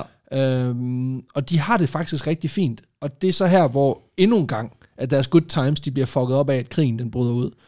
Men nu er det toeren. Mm. Megadeth. Ja. Um, The Revenge. World War II. Mega, mega 2. Resurrection. German Resurrection. Prussian 2. The, the Reich is back. Det nu kommer Mega Bismarck. Reich for the stars. Åh, oh, det er også en god film. Virkelig god David Fincher-film. Det er bedre, hvis Tyler Durden var med. Øhm, I øvrigt, det der øh, førerfrit forår, vi har kørt, ja, fuck det lort. det, det er død. Det er død. Det, det, vi har tabt. Det, Ja. jeg, det kan jeg lige så godt sige. Og Ja. det er fordi, det er umuligt at lave noget, der, hvor man ikke kommer ind på noget med Hitler. Ja. Det er fuldstændig umuligt. Han gennemstyrer hele strukturen på en sådan en smuk poetisk måde. Ja. Ja. Og han er også bare, altså han er også bare, altså et fantastisk sådan øh, standardmål for, hvor afskyelig et menneske man kan være. Ja. Altså du ved, lidt ligesom kilogram beskriver, hvor meget, hvor meget mel der kan være i en beholder. Mm. Så er Hitler bare super god standard for, hvor psykopatagtig Hvor man meget kan være. ondskab kan der være i et menneske? Lige præcis. Der kan være et Det er kilogram. Hi- Hitler-skalaen. Ja, præcis. Hvor er du fra 0 til Hitler? Det kan være, at vi skal lave en ny skala, når vi en dag får fikset det der vanvidsbarometer. Så laver vi en Hitler-skala. Det kan sgu også noget. Nå, øhm, krigen bryder ud. Det er noget rigtig lort. Øh, og faktisk så befinder både Charles og hans søn Thomas, be, befinder sig faktisk i Danmark lige omkring krigens udbrud. Okay. De formår dog at slippe væk, og forsøger faktisk også at få Niels Bohr og en række andre af deres mm. Mm. fysikkolleger ud. Øh, men men de, de nægter. De vil simpelthen blive i landet, øh, da krigen den bryder ud. Men det er selvfølgelig også, altså man kan sige, det er mm. også i Mm. 40, så der, der går lige lidt tid, før Danmark bliver invaderet. Øh, Niels Bohr, han havde en jødisk mor. Og Det jeg skulle lige til at sige, at han var jødisk oprindelse, ikke? Lige præcis, og det er jo derfor, at Charles gerne vil være mod. Øh, han nægter at, at, at, at skulle ud. Men det, altså, han bliver ved med at nægte indtil september 1943, hvor øh, det begynder at sive, at tyskerne de gerne vil have snitterne i ham. Mm.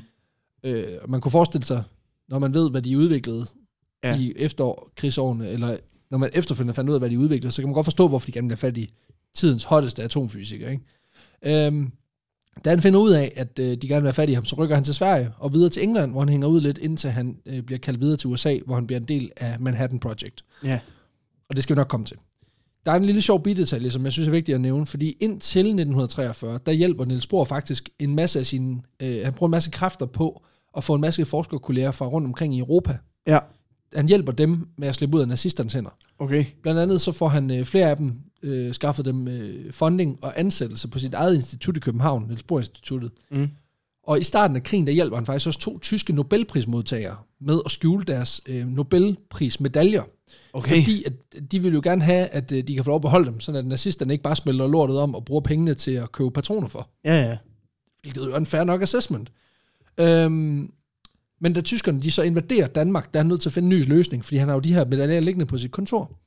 Så det han gør, det er, at han får en af sine kollegaer, nemlig den ungarske kemiker, Georgi de Hevesi, til at opløse medaljerne i en blanding af saltsyre og salpetersyre, det man kalder for kongevand. Og så den her øh, udefinerbare orange klump, der kommer ud af det, den får simpelthen bare lov til at stå på en hylde mm. i Niels Bohrs kontor. Og der bliver den sgu stående hele krigen igennem. Okay. Øh, faktisk selv da øh, tyskerne de vælger at beslaglægge instituttet og selv rykke ind i det øh, for at bruge det til kontorer, der tager de ikke bestik af. Der ligger den her orange klump på... Øh, De har bare taget den På den typiske, hylde. sådan, det ved vi ikke, hvad er. præcis. Så. Øhm, så de får aldrig fat i det her guld. Og øh, da krigen den er slut, der vælger man at sende det til Stockholm, hvor der simpelthen bliver øh, smeltet om og bliver lavet til to nye medaljer til de her tyske Nå, fuck, hvor fedt. modtagere. Så på den måde, der har, øh, der har Niels Bohr faktisk været med til at sikre, at der var noget, der ikke blev til nazi-gold, øh, som ender, ender med at ligge et eller andet sted på bunden af en sø eller en eller anden togvogn ja. i. Polen. Hvilket Fordi- jeg synes er meget smukt. Fordi de har kigget på det nazisterne og tænkt, jeg ved ikke, hvad det er. Ja, præcis. Det, det er sådan noget dansk noget. Ja, præcis. Alle har orange klumper liggende. Det giver ikke nogen mening. Det er hyggeligt. Ja. Efter, øh, efter krigens udbrud, der bliver Charles selvfølgelig også hævet ind i hele det her krigsprojekt. Mm. Øh, den her gang, der er lidt mere medvilligt end, øh, end i World War One. øhm, nu, vil han gerne, nu skal han bede om at være med.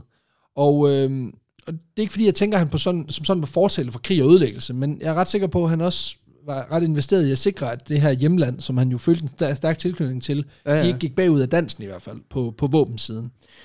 Øhm, og så ligger der faktisk også en, en økonomisk vinkel i det, fordi våbenudvikling, det er der altså bare unægteligt flere penge i for, for Caltech, end, end der er i at lave øh, grundforskning. Ja, især øhm, under krig. Ja, og især når man tænker på, at vi kommer lige fra en økonomisk recession af en anden verden, op igennem øh, slut 20'erne, start 30'erne, øh, hvor økonomien i USA har hoppet rimelig meget op og ned.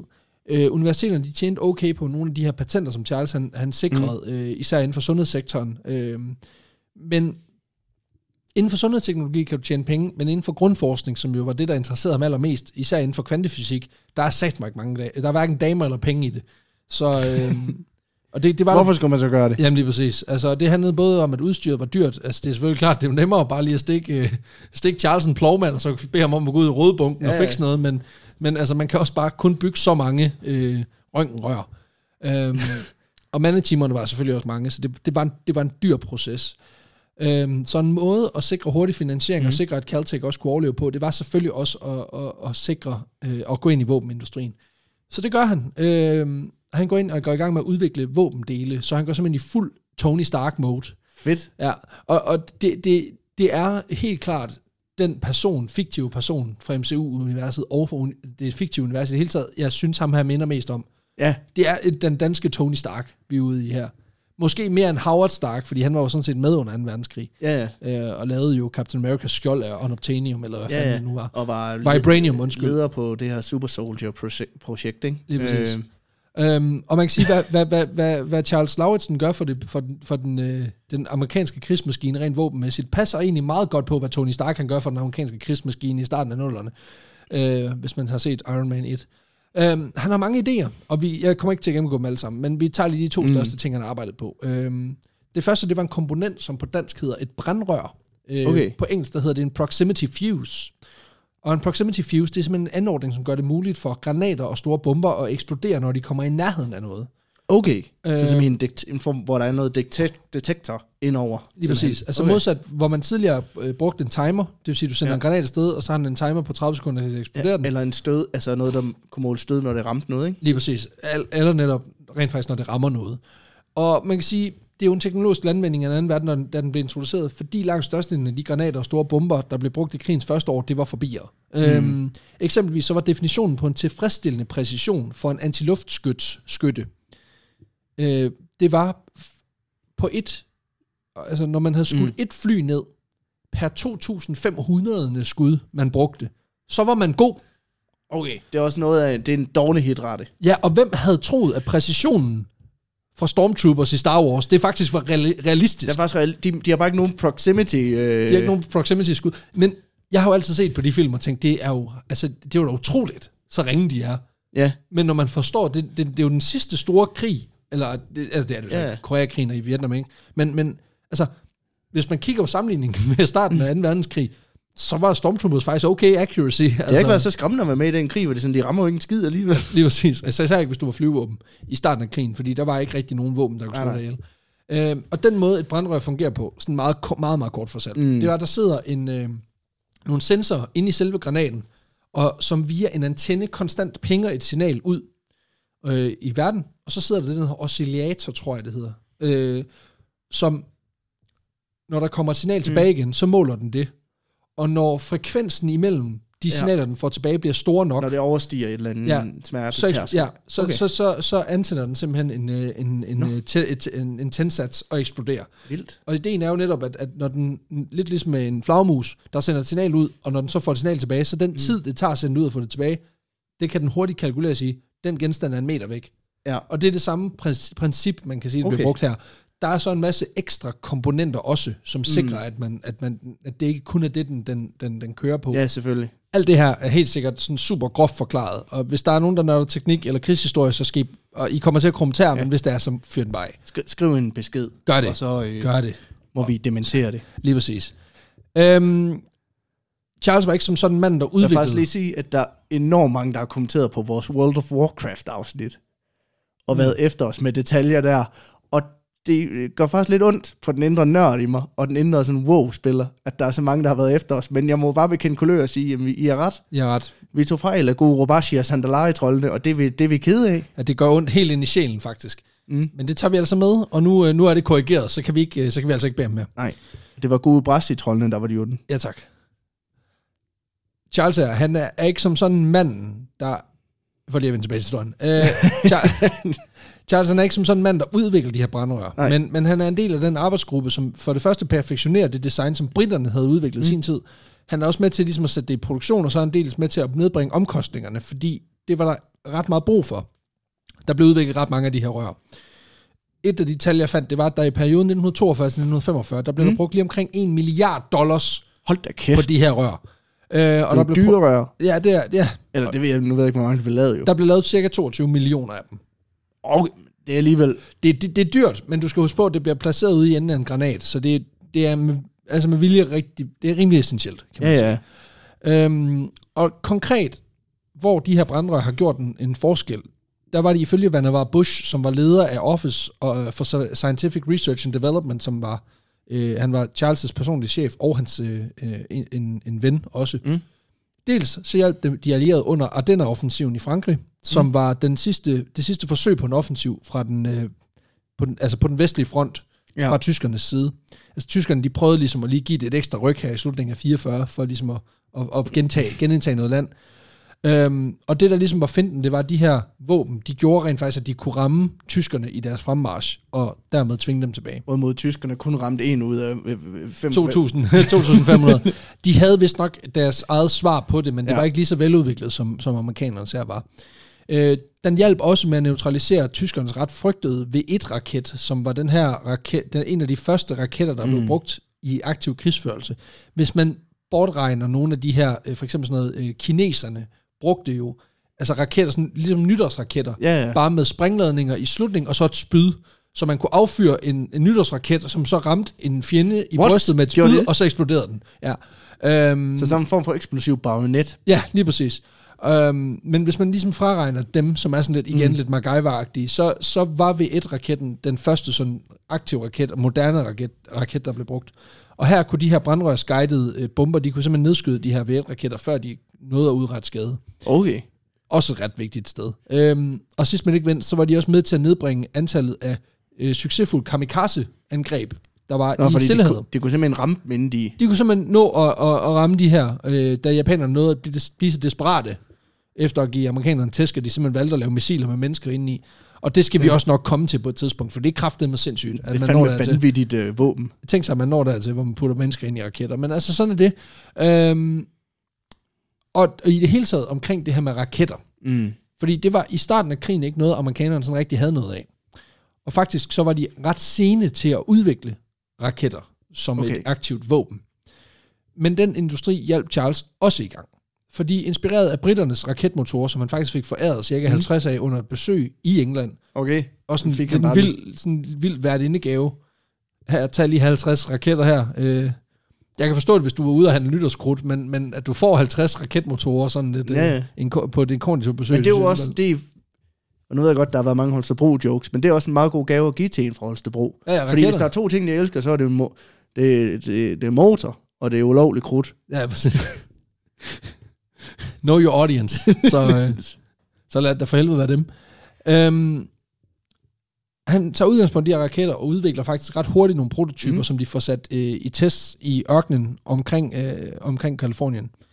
Og for han får opbygget et team bestående af nogle af hans øh, kendte folk fra Caltech, blandt andet hans egen søn, som er gået i fars fodspor og blevet fysiker, Thomas, øh, Thomas, Thomas Lauritsen. Yes. Det er Øhm, meget dejligt dansk navn. det er et meget dansk navn. Øh, det var faktisk noget med, at han ikke ønskede, at øh, han ville ikke have, at Thomas blev opkaldt. Det, han er jo opkaldt efter, sin, efter, mm. Efter Charles' far. Ja, ja, ja. Men det ville han ikke, fordi at han ville have, at, at han skulle opkaldes efter en psykisk ustabil. Men der skar Sigrid lige igennem og sagde, det bliver Thomas. ja. Men det var så fordi, at, at øh, da, da Sigrid hun fik døbt Thomas, der var øh, Charles stukket af til USA, så hun, han havde ikke rigtig noget at sige til det, kan man sige. Han sad ligesom bare rådnet Hun op. bare kom over. Hvad hedder han så? Han hedder Thomas, Thomas. for satan! Jeg fik ham. Jeg fik ham. Øh, det, skal Det er kraftet med løgn, det har du ikke kaldt ham. det skal jo lige siges, at Sigrid på det her tidspunkt er blevet øh, færdiguddannet Okay, i medicin og arbejder aktivt som læge. Så hun er faktisk nået dertil, hvor hun også øh, gør en, en aktiv del. Øhm, der er en forskel også under krigen, ikke? Ja, ja, ja. Altså, på den måde var det jo totalt power couple i forhold til at hjælpe. Datidens Brangelina. Fuldstændig.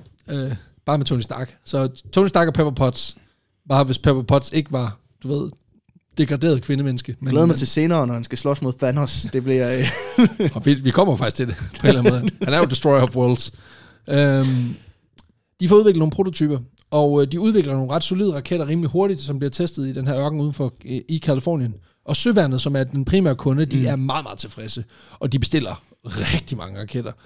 Øhm, og normalt så var det sådan, at, at Universitetet Caltech, de ligesom står for udvikling af dimser og dutter, øh, og så er det industrien, der får lov til at producere det. Ja, ja. Problemet er bare, at det her er et ret specif- altså specialiseret produkt. Øh, det er sådan noget med, at det, det drivstof, der skulle være i Mhm. raketterne, det skulle være sådan noget fast form, altså brændstoffet. okay. Og det skulle udvikles på en helt bestemt måde, og det skulle bankes sammen på en bestemt måde. Og, altså, der var sådan en masse ting, som krævede højt teknisk specialiseret øh, viden. Det ender sgu med, at Caltech de bliver våbenproducent. Altså forestil dig lige DTU, der bare begynder at lave atomvåben. Altså, det er sådan, Ja, det, det er fuldstændig skørt, men igen, det er jo også krig, ikke? Altså, så, så man smider lige sådan principperne over bord. Øhm, og, og det er sgu ikke, det er ikke fordi, de producerer altså, få af dem. Altså, de laver sgu lige to millioner raketter i løbet af, i løbet af 2. verdenskrig. Hold da kæft. Ja. Øhm, og det er også vildt at tænke på et universitet, der bare lige er, altså, bare lige sådan er transformeret sig til våbenfabrik. Øhm, men, men ja, der bliver simpelthen lavet 2 millioner raketter. Øhm, raketterne de bliver udstyret med forskellige typer sprængladninger, mm. Og en af de ting, som især Søværnet er interesseret i, det er at udvikle en raket, som kan bruges mod ubåde, som jo er en ret solid torn i øjet på det amerikanske Altså flåde. en, en torpedo. Ja, men det skal jo være en, der kan fyres afsted oppefra, og Nå, ikke okay. under vandet. Og simpelthen... Altså nogen, der, der, der via et luftangreb kan slå øh, de her ihjel. Okay. Man havde allerede udviklet nogle dybthavsbomber, som, som Charlie og Char- som Charlie faktisk havde været med til at, og også mm. været med til at udvikle. Men de var ikke effektive nok. Øh, de manglede i hvert fald et eller andet, som gjorde, at, at de var nødt til at finde et andet alternativ. Øh, og det gør så, at Charles han er med til at udvikle en, en ny type bombe, som kan kastes fra et fly, og så kan styre sig selv i luften og detoneres øh, Hold da kæft. Nå. Lidt på samme måde som brandøjen her, med at når den Mm. kommer tæt nok på, så eksploderer den. Det er noget med, at han udvikler et system, hvor bomben ikke behøver at blive kastet direkte over. Man kan kaste sådan lidt øh, forlods, eller mm. når du er flået over det. Og så via sådan noget retroraketter, kalder man. Altså, det, den, den, den kan simpelthen dirigere. Den kan simpelthen søge lidt på en eller Ja, anden måde. lige præcis. Den, Okay. kan, den kan i hvert fald søge lidt mere imod. Øh, eller du kan kaste den Med en vinkel. med en vinkel, sådan at den, ligesom, at, at den selv ligesom finder frem til det mål, øh, Okay, ja. som du skal. Fordi problemet var, jo, at hvis du, problemet var jo også, at hvis du, hvis du fløj direkte over en ubåd, så kunne du risikere, at de også sendte en- noget op. Ja, ned de vandet. noget tilbage. Lige Ja. præcis. Øhm, så det var simpelthen fordi, at det begrænsede, hvor mange fly, der også blev skudt ned. Og øh, det lykkedes faktisk, og, øh, ja. og gjorde, at, at, at de begyndte faktisk at, at, at kunne, kunne slå nogle af de, de tyske ubåde ihjel. Øh, eller slå dem ned i hvert fald. Ja. Og, og de tyske ubåde var jo noget af det, der fyldte rigtig, rigtig meget. Det var en af de steder, hvor, hvor mm. den tyske krigsmagt havde et ret stort overtag. Øh, det amerikanske øh, raketprogram og Charles' betydning øh, for det er af to militærhistorikere senere beskrevet cirka sådan her. Før Lauritsen startede en personlig felttog for at få gang i et raketprogram, var der ikke noget væsentligt militær raketprogram i USA. Det var Lauritsens krav om handling, som skabte USA's raketindustri under 2. verdenskrig. Hold da kæft. Ja, så han er Han har været ret essentiel. pretty much, pretty much enhændigt skyldig, at der i hvert fald, at, at, at det blev en ting, at det kom op på, på øverst op på whiteboardet. Godfather of Rockets. Lige præcis. Rimelig vigtigt. Øhm, og vores Tony Stark-kammerat her, han, simpelthen, han var jo travlt beskæftiget sig med Jeg forestiller mig, at han har stået ligesom i Iron Man, er der den der scene, hvor han står ude i ørkenen, Ja, hvor han så kører armen op, og så kommer der ligesom missiler flyvende over ham, og Ja, som så der- eksploderer. ja Javelin-missilen, Ja, ja, ja, jeg kan huske, The Jericho Ja, den. hvor jeg tænker, det er præcis sådan, han har stået sådan ude i ørkenen. Fellas. Ja. Han havde jo travlt med at udvikle de her missiler, raketter og alting. Øhm, og da tyskerne i 1944 i juni Mm. tester deres første øh, ballistiske missil, V2-raketten, udviklet ja. af Werner von Braun, øhm, den falder ned på en pløjemark i Sverige ved et uheld. ja, de har en øh, teststation cirka 350 km derfra, og de, den, den var guidet øh, vist nok af en person, og ikke af, deres, af det. Okay. man senere brugte. Øhm, så falder den sgu ned på en pløjemark i Sverige. Og der er det så Charles, der simpelthen bliver smuglet til Sverige, for at se på vragdelene, og for senere at få sendt prøver hjem til USA, for at se, hvad fanden, hvad fanden er det, de har Som form for spionage, så han prøver at stjæle. Ja, han bliver simpelthen, han bliver Okay. simpelthen lige øh, sendt på spionmission Hold da i kæft. Sverige. Spionmission. Ja. Ja. Øhm, og det gør han simpelthen, fordi han er en af de ledende eksperter på området. Øh, så det er også bare lige for at understrege, han, han er rimelig vigtig. Men der er ligesom en dag, hvor telefonen den ringer, fordi der er et nyt projekt, de har brug for hans hjælp til. Okay. Og det er selvfølgelig hans gamle ven, Robert Oppenheimer, som i løbet af krigens år har været leder for projektet med et lidt større potentiale end de her skide raketter. Mm. Et lille ting, man kalder Manhattan-projektet, som Ja. har, øh, faktisk har stået på siden 1939 formelt set. Og i al sin enkelhed, det går det ud på, at man vil udvikle en atombombe til krigsførelse. Og det var noget, man frygtede, at, tyskerne jo allerede var på nippet til ligesom at have knækket. Øhm, Ja. ja. Så derfor så ville man egentlig gerne have det gjort nu og her. Projektet var kørt lidt fast, og Oppenheimer var ret presset på det her tidspunkt, både nedefra, fordi problemerne de ligesom blev ved med at opstå. Han kunne ikke, de kunne Mm. fucking ikke udvikle det her produ- produkt. Øh, og der var også pres ovenfra, fordi de militære øh, ledere, de pressede på for at få det her våben. De ville meget gerne have det inden... Øh, De skulle gerne have det, inden tyskerne de havde det i hvert fald. Det blev derfor aftalt, at Charles og hans Caltech-hold, de blev, de blev indlemmet i øh, Manhattan-projektet sammen med en ret stor del af de datidens meget kendte fysikere. Blandt andet Niels Bohr, som jo var blevet Ja, ja, ja. smuglet fra England til USA for at deltage, og en anden fyr, der hedder Albert Einstein. Mm. Så, så det er ligesom et fucking Ham har jeg ikke hørt om. Nej, det, vi, nu er der Avengers time. Altså, Ja, øh, for ligesom at holde Det, det, det, det, er sådan the, uh, the crossover. Ja, præcis. Nu kommer de alle Nu har sammen. de alle sammen haft deres egen sådan origin Lige præcis. film, og nu kommer de sammen. Nu samler vi dem. Øhm, Det er og bare ikke The Chitauri, det er The Germans. Lige præcis.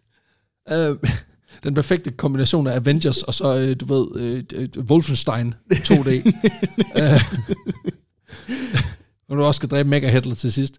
Øhm, og den måde, vi snakker om det på her, med øh, Avengers-analogien, og den her idé om, at der måske er 20 videnskabsmænd, der samlet går rundt om et bord og udvikler atombomben, så får man sådan en idé om, at det er en sådan lille projekt, sådan en hemmeligt Ja, projekt. Så jeg vil gerne bede dig om bare lige komme med sådan et ballpark estimate. Hvor mange tror du var involveret i projektet Manhattan Project, da der var allerflest ansatte? Åh, oh, der har været mange, tror jeg. Ja, bare Ja. et skud på slag på taskerne. Åh, oh, 900. 130.000. Hold da kæft. Ja. Det er sådan et beta projekt, de har haft gang i. 130.000 Det er sådan en mennesker. iværksættervirksomhed. Det er fuld... Der er jo ikke nogen virksomheder, der er så store i dag. Altså, Nej. det er fuldstændig sindssygt. Det skal siges, at cirka 85.000 af dem, det var konstruktionsmedarbejdere, der byggede de her plants, mm. de her Ja, ja. øh, bygninger og faciliteter, der skulle bruges til at udvikle de her bomber. Fordi det er jo ikke nogen hemmelighed, de, de materialer, man skal bruge til at bygge sådan en bombe, når man ikke i forvejen har et system til at, at, at, at skaffe de materialer, Så er man nødt til at bygge det så er man nødt til at bunden. bygge det fra bunden. Øh, og de arbejder faktisk på to bomber sideløbende med hinanden. Den ene, det var en uranbombe, hvor man via sprængstof skyder mm. en urankerne ind i en anden urankerne, igennem nogle uranringe, og skaber en kædereaktion, som så til sidst udløser den her energi, den Ja, her ja. fissionsreaktion. Øhm, problemet med den her bombe, det var, at man skulle bruge den isotop, der hed uran-235, og den Mm. forekommer der kun 0,7 procent af, af den uran, der findes naturligt i naturen. Der er det kun 0,7 procent af den uran, der er den her Og det er ikke isotop. voldsomt meget. Nej. Og det Hvad andet, med, hvad med en, en uranpistol? Har de overvejet det? Ja, det skulle være, det, jamen det, faktisk så hedder den her bombe, det hedder pistolmetoden, fordi man jo bruger en, man skyder en, Mm. et projektil af uran ind i en anden Men det var det, det var også det, som vores øh, radioaktive øh, drengespejder, han prøvede det var jo at, det, der øh, var, at det, gøre. var, det var det, der var logikken i hvert fald. Øhm, Udover at det her det var et uhyre sjældent isotop, så havde man det andet problem, der var kun fire steder, hvor man kunne få fat i det. Det ene det var i USA, det andet var i Canada, det tredje var i Tjekkoslovakiet, og det sidste det var Belgisk Kongo. Øhm, Okay. Så det er jo ikke fordi, man ligefrem har skide mange steder, man kan få fat i det her produ- produkt. Så det er lidt op ad bakke. Øhm, derfor arbejdede man også på en plutoniumsbombe, som var lidt lettere at få fat i. Altså plutonium var nemmere Ja. at få fat i, fordi man ved at bestråle uran faktisk kunne producere plutonium. Mm. Øh, problemet med den bombe, det var, at for at skabe den sprængkraft, man gerne ville have, så skulle man gøre det ved at skabe en implosion. Og det gjorde man ved, at man lavede et komplekst system, hvor man havde en kerne af plutonium ind i midten, og så rundt om den, der mm. havde man almindelige traditionelle sprængladninger, som skulle udløses på samme tid for at skabe nok tryk på den her kerne. Altså forestil dig, Ja, ja, ja. at, at der er sådan en, ligesom en golfbold, hvor der så inde i midten af golfbolden, der er der så noget plutonium, og så hele vejen rundt om, der er der almindelig TNT. Og det skal springe mm. i luften på nøjagtig samme tid for at presse den her plutoniumskerne nok til, at den simpelthen imploderer. Øhm, det, der er problemet ved det design, det er, at øhm, det her almindelige sprængstof, det skal detoneres på samme milliontedel af et sekund, Mm. for at den her For at reaktion skal det lykkes. rigtige, det rigtige tryk. Lige præcis. Og okay, det skaber ja. ja. problemer, fordi man simpelthen ikke kunne lave et design, der virkede. Øhm, og det er også derfor, Charles han bliver, kommer med ombord. Han får kontor sammen i samme rum som Oppenheimer, for simpelthen at være, øh, det var meget specielt dengang, det var før, der var Mm. beanbag chairs, flad lederstruktur og åbne kontorlandskaber med bordfodboldbord og alt det, Det er, der jo, jazz. det er der jo atomvåbenindustrien den dag i dag jo. Det er der, altså. Der er det ren Silicon Valley. Det er fuldstændig rent Silicon Valley. U- Uranium Valley, Uranium Valley. Et sted, du ikke har lyst til at besøge. um, hvor du får børn med tre år ind. ja, men de har til gengæld bedre udsyn, for de har øjne i nakken jo. Ja, Um, Charles og hans Caltech-hold, øh, de lykkes faktisk øh, med at nå i mål Mm. med det her projekt, da de kommer med. Altså, de, de er simpelthen okay. Med til at drive projektet fremad. Og det er de blandt andet, fordi Charles han igennem sin tid som raketbygger har opbygget et ret stort netværk af industrispecialister. Fordi problemet var jo også, at mm. de her Oppenheimer og nogle af de andre, de kunne ikke få bygget de komponenter, de skulle bruge. Nej. Altså, de manglede simpelthen nogle af de ting, de skulle bruge for at kunne bygge de her ting. Øh, og der havde Charles jo så en masse kontakter, især i Kalifornien. Og en masse materialer ude bagved. Ja, lige præcis. Han gik jo bare ud og hente noget ur- uran, og så fik han det. Altså, hvor svært Og, kan to, det og, og fire brædder. Og Fire brædder og noget. otte, otte tøm og to bajer, så kører det. Præcis. Så fik han skulle bygge der en bruser. Nej, det er ikke en bruser, jeg skulle have. Jeg skulle bede om en atombombe. Nå, Nå. det tager lige to Så prøv at tænde for det varme vand, så skal se, hvad der sker. Prøv, har du prøvet at slukke den og tænde den igen? Så springer Øhm. man sgu i luften. øhm, men han, han formår simpelthen at, sætte, øh, altså at, at bruge sit netværk til at finde nogen, der kan bygge den samme kvalitet. Og det er sådan noget Okay. med nogle, nogle støbeforme, som det her sprængstof, der skal mm. Være til at udløse den her plutoniumsreaktion, de kan være i, osv. osv. Udover det, så får de også skaffet den her uran og får den beriget, blandt andet fordi de får indkøbt 3.000 tons malm fra Kongo, Brit, øh, Belgisk Kongo. Ja, okay. Og blandt andet i løbet af den proces, der får man dem til at overbevise dem om, at de skal genåbne en mine, som har været oversvømmet i en del år, for simpelthen at få det her øh, uranmalm. Så, så man er gået meget langt for at få fat i de her ting. øhm, men fordi den her plutoniumsbombe, den var mere, øh, så man får, altså uranbomben er relativt Mm. nem at konstruere. Plutoniumsbomben lidt mere avanceret, lidt mere kompliceret, lidt mere i tvivl om den, der rent faktisk virker. Så da man er færdig med en prototype, mm. der vælger Oppenheimer simpelthen at sige, at vi laver en prøvesprængning, for at se, om den her teori, den holder. Øhm, problemet er, at, at det her plutonium, der ligesom skulle fyldes på den her øh, bombe, det her koster cirka en milliard dollars at udvikle. Hold da kæft. Ja, men du ved det, den første, den første er altid den dyreste. Øhm, og det gør, så ham, Ja, det gør så ham, generalen, fra, der står for projektet, han er lidt mopset. For han synes, det er ret meget at blæse en milliard øh, dollars af på ikke noget. Og det er også meget sådan, altså, du fyrer dem bogstaveligt talt af. Du fyrer dem Du, du bare brænder af. bogstaveligt talt penge af. Altså, hvis du synes, det har været surt at se en nytårsraket til 200 kroner blæse op i, i himlen og bare sige, Puh, så forestil dig, at den kostede en milliard. Eksplosionen er også lidt federe. Ja, ja, selvfølgelig. Øhm, men det, det ender altså med, at man vælger at sige, nu gør vi det. Så den, øh, den 16. juli 1945, der bliver Trinity-testen udført i en ørken i New, i New Mexico, blandt andet med Oppenheimer og Charles som Mm. vidner. Den havde en sprængkraft på 21 kiloton TNT, hvilket svarer til 21.000 tons TNT. Altså 21 millioner kilo TNT. Det er meget. Det er ret meget TNT. Hvis man har spillet Minecraft, så øh, Så en blok, og så gang med 21 millioner. ja, det er Ja. mange blokke. Det er ret mange blokke. Øhm, Det er meget lag. Det er ret meget lag. Trykbølgen fra den her eksplosion, den kunne mærkes 160 km væk. Hold da kæft. Og paddehatteskyen, der følger efter, den mm. Hæver sig op i over 12 km højde. De mener, det er fucking alvorligt. Øh, og de her amerikanere havde med flere danskere på holdet, tre, så vidt jeg kunne. Mm. finde ud af, lige udviklet verdens farligste våben. Og da jeg sidder og læser Det den er også her der historie, Oppenheimer, han udtaler, I Ja. am become death. ja, Destroyer of Worlds, Ja.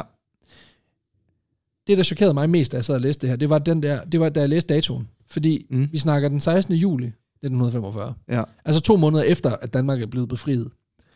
Øhm, Ja. Så det var fordi, bomben var jo ikke længere rettet mod tyskerne. Nej. Øh, den var mod, rettet mod deres allierede japanerne, som havde pisse travlt med at irritere øh, amerikanerne ude i Stillehavet. Ja. Hvor de blev ved med at sige, jamen prøv at høre, giv nu op, Giv nu op! ellers så, ellers så får I. Ja, I kan bare komme det. Din japanske accent er Hvad, genial. hvad er det værste, de har? Men, øh, altså, i vores verden, der alle, de snakker bare sådan halvjysk. Ja, ja, ja, altså. Eller sådan noget, ja, nu skal vi læse det. Og der er chokolade. Ja, ja, min tyske accent, den er totalt... Øh, Jamen, så kom med et. så kom med, at Så kom med et, vis mig, hvad I har. Og så viste de, hvad de havde. Det gjorde de. Det, det gjorde faktisk også, der var flere af, af, af forskerne på projektet, da de så så den her prøvesprængning, som var sådan lidt, at den skal vi ikke bruge. Nej. Fordi vi var, vi var jo med i projektet, fordi vi var bange for, at tyskerne de fik det våben. Ja. Nu er tyskerne sat ud af spillet. Altså Hitler er død for helvede. Ja. Lad os komme videre. Men øh, det ville de altså ikke høre noget om. Øhm, Charles han sad også i komiteen og talte med de andre øh, videnskabsfolk bag bomben, om hvorvidt man bare skulle nøjes med at lave en offentlig test. Mm. Altså Mm. man simpelthen bare skulle altså, springe en prøvesprængning mere, og så vise det til japanerne, for ligesom at vise, hvad der var i vente, hvis Ja. ikke de overgav sig. Men det mente toppen af af militæret ikke, og det mente uh, Harry S. Truman heller ikke, at det var nok. Så man skulle simpelthen vælge nogle steder og springe de her bomber. En uran og en af plutonium. Og Charleston sad blandt andet også med i komiteen, der skulle vælge, hvilke byer, der skulle sprænges i luften. Okay. Jeg får forestille mig, når han, han har sagt sin version af Oppenheimers quote. Holstebro Ah, blevet døen. er blevet døen. Er ødelæggeren af verden. Verdens ødelæggeren. Og smager en verden. Han er jo, han er jo, den, han er jo den ultimative smadremand. Ja, Det bliver nødt til bare at kende. altså, hvis du har set smadremanden smadre et stykke vinerbrød, så prøv at forestille dig at se en, en 52-årig vestjyde, der simpelthen smadrer en hel nation. smadrer en hel nation med to bomber. Ja, tak. Øhm, han sidder i komiteen, der skal vælge, hvilke byer, der skal smadres. Øh, byer som Kyoto og Yokohama bliver nævnt, Mm. men valget det ender med at falde på Hiroshima, øh, blandt andet fordi Secretary of War, Henry Stimson, han øh, stillede sig imod at bombe Kyoto, fordi han mente, den havde en for stor historisk og religiøs værdi for japanerne. Hvilket okay. Også er, er vildt, det er sådan en vild ting at lige at, at smide i, i hatten der i slutningen af krigen. Ja. Mm, der bliver motiv fortolket i, at han formentlig også havde lidt aktier i det personligt, fordi han selv havde besøgt byen flere gange i 1920'erne mm. sammen med sin hustru, Okay. og helst ikke ville se den ødelagt. Altså, Ja, øh, han holdt meget af den. han holdt sgu meget af den, så det var også være meget. Øhm, og det er faktisk med, at den blev taget fuldstændig af listen. Det vil sige, at der vil heller ikke okay. Lavet regulære bombardementer af Kyoto. Øhm, fordi det var jo sådan, at dem, der Mm. ikke blev ramt af atombomber, de blev så ramt af Af air raids. bomber. Ja. Almindelige bomber. Hvilket også har været vanvittigt for de folk i Hiroshima, der så lige pludselig har oplevet, at folk de holdt op med at kaste bomber. så de må lige have haft et par dage, hvor de har tænkt, det er sgu da egentlig meget rart. Det kan være, det er slut. Og kæft, det var det. Det var sgu det. Nå, Nå, high fives all tænk, around. så var det ikke værre. Hvad er det for Hvad noget? er det? Ej, det er også, det er også meget sjovt, at lave jokes omkring det, egentlig. Øhm, Det er lang tid siden. Ja, det er det. 6. august 1945. Så fik vi også tændt alle de japanere der. Præcis. Um, 6. august 1945, der lander bomben Little Boy. Mm. Den, øh, den, øh, den lander simpelthen i Hiroshimas gader. Den bliver armeret på flyet, da, mm. Da flyet er tæt på byen, cirka 10 km over byen. Øh, og det gør man simpelthen, fordi bombens design simpelthen gjorde, at det, man risikerede simpelthen, at den gik af, hvis man øh, armerede den alt for, for tidligt, fordi at flyet mm. Rystede. Så så sikker var den bombe, Ja, uranbaseret bombe. Den blev detoneret i 530 meters højde klokken 8.15. Og med, øh, med et, der bliver 12 kvadratkilometer by jævnet med jorden. Og over 70.000 mennesker mister livet. Og derudover mm. Der er der så 70.000, der bliver såret. Der er blandt andet blevet fundet, øh, altså der er jo folk, der bliver for, for anden og tredje grads forbrændinger på 70% af deres krop, som Ja. overlever det her. Der er eksempler på uger i, nær, altså i 40-50 km væk, der går i stå, ja. ja. og den her bombe, den simpelthen rammer. Og der er jo folk i, i de her byer, der bliver ramt af atomvåben, hvor det er sådan, der skygge simpelthen er Ja, ja, det er det, der er tilbage. ind i, at det er det eneste, der er tilbage, fordi det er simpelthen, De er disintegrated. deres krop har øh, beskyttet for, hvad kan man sige, Ja, ja. blastet. Ja det, Så det ligesom, eneste, du kan se, det er et omrids af en mand, der har stået op ad en mur. Altså, Ja. det er sindssygt. Det er, det, det, det, det er hardcore, det her. Øhm, den anden by, der bliver ramt, det er Nagasaki. Og faktisk så var Nagasaki en plan B. Øhm, oprindeligt var det byen Kokura, der skulle være blevet bombet, men på grund af dårligt vejr, så valgte man simpelthen at sige, så smed vi bare bomben, som fik navnet Fat Man. øh, den røg sgu over Nagasaki i stedet for. Og med sin springkraft på cirka de her 21 kilotons, øh, der, ja. Bliver, der bliver den simpelthen den bliver detoneret i 500 meters højde. Og øh, man estimerer, at cirka 35.000 mennesker dør samtidig. Øh, problemet er, at det slutter jo ikke der. Nej, Fordi en ting er de 35.000, der dør, der er også alle efterdønningerne på Lige det. præcis. Fordi der skyller ret store mængder radioaktivitet rundt omkring øh, den her by, og det betyder, at ud over skaderne på nedslagstidspunktet, så kommer den japanske befolkning til at betale øh, og mærke følgerne af det her i rigtig, rigtig mange år efterfølgende. Jeg gør det Faktisk- stadigvæk. Ja, øh, faktisk er det estimeret, at den mest dødelige del af Fatman-bomben, det var den leukemi, der ligesom rasede i, i området efterfølgende på grund af den her radioaktivitet. Og den tog cirka livet af 46 procent af dem, der døde som følge af den her bombe. da kæft. 46 procent, de dør Det, af det er eksplosionen. 50 procent. Ja, halv, halvdelen. Ja, men, Ja. Det er jo, men så skal man så sige, der er jo så nogen, der dør af leukemi, så er der nogen, der dør af selve bombningen, så er der nogen, Mm. der dør af alt muligt andet. Men det er, så vidt jeg kan forstå, så er det den enkeltstående procentvise ja, Ja, ja. ja. største del. Det er simpelthen leukemi, folk dør af. Der er også folk, der dør af direkte eksponering under oprydningen af brandskader, Mm. som følge af det. Og i mange år efter, så bliver der jo også født en del børn med misdannelser på grund af den her radioaktivitet, deres forældre er blevet udsat for. Og hvad skulle det så til for? Fordi det er jo så en af de ting, der har skabt ret store debatter efter krigen, fordi der er flere prominente folk, som ligesom har mere end antydet, at den her bombning af især Nagasaki var rimelig unødvendig. Mm. Øh, fordi formålet primært var at bevise over for japanerne, vi har det her våben, og vi er i stand til at bruge det, og vi er ikke bange for det, fordi vi har fucking bombet Hiroshima og slået 70.000 af jeres mennesker ihjel. Øhm, Man, man siger jo også, øh, og jeg ved faktisk ikke, om det er bekræftet eller ej, men at efter at bombningen af Hiroshima, at der øh, øh, udtalte den japanske kejser, han troede ikke på, at der eksisterede et våben, der kunne gøre det, at det må Nej. skyldes en naturkatastrofe i stedet. ja, altså det blev i hvert fald downplayet, at øh, jeg, ja. Jeg mener, at de japanske Om ikke andet myndigheder... over for det japanske folk. Ja, de japanske myndigheder gik i hvert fald ud og sagde, at det ikke var en bombe fra amerikanerne, fordi at det kunne ikke lade sig gøre at lave et så, et så dødbringende våben. Øh, historiker Bruce Cummings, han har efterfølgende beskrevet bombning som unødvendig i bedste fald, og et massemord i værste fald. Mm. Så, og der er en ret stor kontrovers, øh, kontroversielle, altså øh, omkring den her, mm. øh, den her akt, fordi den, der, er jo, der er jo tre dage imellem bombningerne. Så Hiroshima den bliver bombet den 6. august, og Nagasaki den 9. Så der har jo været tid til at sige, nej, Mm. ikke mere. Men øh, det sker ikke. En lille detalje, som jeg synes var rimelig sindssyg, det var, at japanerne, der skulle lave målingerne på radioaktivitetsniveauerne efter bomben den faldt, de selvfølgelig også lige brugte det der elektroskopi med øh, elektroskop, som Charles havde lavet. Øh, så den så udvikling, han var involveret i begge... ja, det var han, han var ligesom på begge sider. Det er jo det, jeg siger, det var industristandard. Ja, ja. Så det var selvfølgelig den, man brugte. Øhm, den 15. august, der kapitulerer japanerne så endelig. Det, det er meget fedt, at de bruger det til at finde ud af, hvor meget skade han har gjort med det, han ellers også har bygget. Ja, jeg tror ikke, de har vidst det på det tidspunkt. Nej, nej. Men, øh, men stadigvæk. 15. august, der kapitulerer japanerne så endeligt, og med underskriften i hus den 2. september, der var 2. verdenskrig slut. Også for Charles. Hans arbejde med våben, det stopper ikke der, øh, for efter 2. verdenskrig bliver han blandt andet øh, hævet ind i forskellige øh, ting, og, Mhm. mm. og er med til at udvikle våben og, og strategier til de amerikanske tropper, blandt andet i forbindelse med Koreakrigen i 1950. Ja. Øh, hans opfindergen, det fortsætter, og alligevel så trækker arbejdet med atombomben, det trækker jo ligesom nogle, øh, det trækker han sig fra, og atomenergi i det hele taget. Og da den kolde krig bliver indvarslet som sådan en form for pikmåling, hvor det bare Mm. handler om, hvem der har den største gøb, ja. ja. så øh, gjorde han et stort øh, nummer ud af, og gjorde en stor alvor i, og sammen med sin, øh, sammen med sin forskerkollega, og prøve at påvirke militærets holdning til nedrustning i stedet for oprustning. ja, okay. Fordi han var ligesom blandt andet Niels Bohr af den overbevisning, at de her bomber, altså, de havde været nødvendige for at beskytte landet, da der var krig. Og i den, altså, og i den bedste verden, så kunne den her nye magtfulde øh, teknologi, mm. den, kunne jo, den kunne jo gøre en masse godt. Øh, så han mente, at sådan noget som kontrol og vidensdeling, det var nødvendigt for ligesom at skabe udvikling Ja, i samfundet. Ja. Fordi den her åbenhed kunne være med til at skabe udvikling i verden, især inden for for eksempel energisektoren. Og det var jo så desværre en, en tankegang, som står i ret stor kontrast til den virkelighed, de levede i i efterkrigsårene. Ja, den også... Fordi den kolde krig var jo virkelig the dark ages i forhold til information. Altså folk, de, alting blev ligesom Mm. holdt hemmeligt og lukket ned. Der blev ikke delt. Og det var ligesom det nøjagtige modsatte, han var.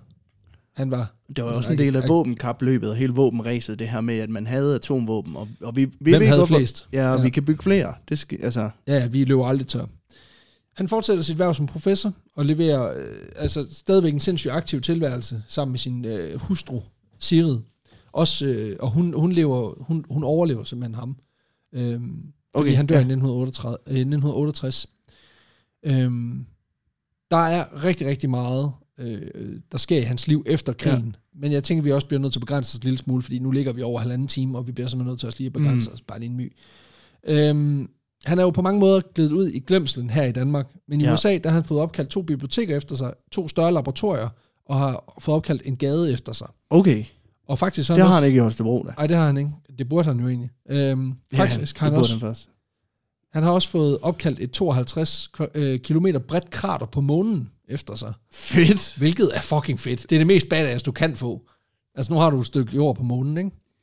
Altså, det, øh, Ja. det kan jeg sgu godt lide. Og det var simpelthen... Altså, Johnny Madsen, han har en gade opkaldt efter, på fa- efter så på Fanø, men han har sat med ikke noget krater på, På på, månen. øh, på månen. Ej, det, det, det, det er måske også meget godt, egentlig. Altså bare lige for proportionssansen. Manden, der udvikler atombomben, får et krater, men Johnny Madsen, han skal selvfølgelig ikke have et krater. Nej, selvfølgelig. Ham, der maler solbriller på alle sine billeder. Ja, præcis. Men det var historien om Nå. den danske Tony Stark. Hold da kæft. Ja, Vild Charles type. C. Lauritsen. Der var en masse ting, jeg har udladt. Øh, der er blandt andet en del i efterkrigsårene om, hvad der skete med Robert Oppenheimer mm. efter krigen. Blandt andet også noget om, hvordan Charles og hans søns forhold udviklede sig. Og så er der også noget om, hvor, hvor vild hende er Sigrid faktisk viser sig at være mm. efter krigen. Der er blandt andet en fantastisk encounter med en indbrudstyv, da hun er omkring øh, 96 år, hvor hun, er, hun, hun håndterer ham som fucking badass. Og det kan man selvfølgelig høre mere om, hvis man lige går ind på BookBeat og finder bogen, Danskeren bag bomben, som En er lille teaser. Jacobsen. Lige præcis. Der er en lille teaser, hvis man gerne vil høre mere. Og det kan man jo gøre gratis, hvis man går ind og opretter sig og Mm. bruger vores kampagnekode Augsburg Rules, som giver adgang til en hel måned gratis på BookBeat. Bogen den tager cirka 6 timer at lytte igennem, og jeg synes, den er skidegod. Altså for sådan en faktanørd som mig, der mm. var det rigtig fint. Øhm, men jeg læste også en anmeldelse af bogen på Ingeniøren, som blev skrevet i forbindelse med, at den kom ud. De er sgu sådan lidt hårde ved den, fordi de mener ikke, man kommer ind under huden på, hvem Charles han egentlig var. Mm. Altså det her, det er ikke så meget en karakteristik og et, og et, og et portræt af en mand, som det er en, hvad man sige, en faktuel gennemgang. Det er ikke en af biografi på den måde. Det er mere en, en kronologi på en Ja, eller anden måde. mere i hvert fald. Okay, Øhm, ja. Og så kan man sige, det er også ret tydeligt, at øh, Knud Jakobsen, som, som har skrevet bogen, han opsælger også virkelig Charles en del. Altså, Mm. han mener, at, at der er mange af hans bedrifter, der er meget signifikante, og tilskriver måske også nogle steder en rolle, der er måske lidt større, end, end den Ja, måske okay. var. Altså, fordi hvis du så søger for eksempel på den britiske eller på den engelske Wikipedia-side på Charles øh, Lauritsen, eller bare søger Mm. ham frem, der kommer ikke ret meget. Så han er ikke, altså han er stor, og han er er anerkendelsesværdig i USA, men, men jeg tror ikke, altså, alle de detaljer her er jo nogen, der er fundet mm. på centrale lager rundt omkring i USA, altså ja. arkiver og sådan noget. Okay. Så jeg- det er ikke, fordi jeg betvivler fakta af det, Nej. men når øh, Knud Jakobsen her, han siger, at, øh, at, at, at Charles' rolle i projekterne, den har været, som den var, det er måske mere en fortolkning, Mm. baseret på nogle arkiver, Baseret på et eller ja. Ja, altså det er, at jeg, det er ikke fordi, jeg tilskriver ham, at han ikke har været kritisk i sin analyse, men, men man kan også godt mærke, at han, han giver meget credit Mm. til Charles Lauritsen her. Så jeg har også prøvet at nedtone det en lille smule og holde mig meget til, hvad, jeg sådan faktisk, Ja. ja. hvad der faktisk har været. Ikke? Øh, men den er, stadig, altså, den er stadigvæk super spændende og 100% et lyt værd. Altså hvis man synes, det her var interessant og gerne vil høre mere, så gå ind og lyt Ja. øhm, Ind på BookBeat. ind på bookbeat.com. Brug Øhm, øh, den kampagnekode, der hedder Augsburg Rules. Augsburg Rules. Ja, tak. Lige præcis. Og inden vi lukker ned for det her, som egentlig bare skulle have været et Pixie-afsnit, men som jo på alle måder er blevet det længste afsnit, vi nogensinde har lavet, så skal vi have placeret ham på vanvidsbarometeret. Det skal vi nemlig lige. Må jeg starte med lige at øh, komme med et forslag til, øh, til dem, der bor i Holstebro? Ja. Jeg synes, at man bør lave en underskriftsindsamling om, at der skal være et bord på diskotek End i Holstebro. Opkald efter Charles Lauritsen. Charles bordet. Charles Bohr. Det synes jeg, men jeg, øh, jeg bor jo ikke selv derude, så jeg kan desværre ikke facilitere det, men hvis man har lyst til det, så, Så gør det. så er jeg den første, der skriver under, det lover jeg. Jeg, jeg er nummer to. Skarp Thor. Ja. Ja. Fordi det skal vi have. Det skal vi fucking bede om. Det skal vi have. Eller på Fox and Hounds, det kan også gå. Det kunne også gå. Det er okay. Det er okay. Det er okay. Men vi skal have ham placeret på vanvidsbarometeret. Hvor er vi henne? Yes. Altså, han er jo dansker, så ligesom med dansk vin, så er du nødt til lige at trække 10 fra. Jo. øh, Jeg synes... Øh... Åh, nu skal jeg lige tænke over det i hovedet, hvor han lige skal placeres hen i forhold til de andre. Jamen, måske sådan øh, 75. det er godt bud. Det er godt bud. Altså, jeg vil sige, altså, han er jo det menneske, vi indtil videre har beskæftiget os med, som på alle måder har aller, aller, gjort allermest skade på verdens befolkning. Ja. Altså, når han, når, han, når han er med til at facilitere produktionen af 2 millioner raketter, der blev brugt under 2. verdenskrig. Mm. og i øvrigt også gør dem meget mere øh, præcise i deres øh, Ja, ja. affyring og deres øh, modtager, så kan man sige, så er han jo en, en signifikant spiller på, på det. Øhm, på den måde synes jeg, at hans signifikans i verdenshistorien er meget, meget mere større Ja. end, også en, en Victor Lustig, som PT ligger nummer to, ikke? Ja. Og, og Adolf Sachs, som ligger nummer et, Der, Men- hvor jeg tænker, det er det der med, at han er jo ikke den eneste, der har været involveret i... i Manhattan Project. Nej, og han og var, hele det der med... Netop hele den der med, jamen, hvor meget... Hvor stor en rolle spillede han egentlig, og hvor meget er stillet op, synes jeg også gør, at man... Jeg vil også være for forsigtig med at lægge ham for højt. ja, men jeg tror måske, det der, det, der gør mig så fascineret af, af manden, det er, at han starter med at være tømmer, I så bliver, han fri, og så bliver han fribygger, og landmand, og radiotekniker. Ja, ja. Jamen, og så bliver han sgu fysiker, og så laver han kraftet med sundhedsting, og så laver han våben. Altså, han har været hele spektret rundt, Men det og har han han har excelleret på stort set alle parametre. Og derfor synes jeg, at han fortjener en rund 80. Så lad os sige 79. Nej, 80. Jamen nu, 80. Nu gør vi det, som man gør i Holstebro, og der er man altså nødt til at mødes, og jeg giver mig og mig selv der. Okay. 79. Yes. 79 til, Til Charles. Charles Lauritsen, Ja, tak. den danske Tony Stark. Ja, tak. Ja. Ja. Og kæft, hvor var det et langt afsnit. Ja. Og nu vi er ved det her med vanvidsbarometeret, så øh, vi kan lige starte med at sige, at vi har, øh, vi har rundet en million afspilninger. Det gør vi i hvert fald. Det gør vi i hvert fald inden for øh, meget kort- 24, inden for 24 timer. Jeg vil sige, inden, når, øh, når vi optager det her, det her er optaget om fredagen, øh, inden I hører det om søndagen. Og der er vi altså på, øh, på 994.000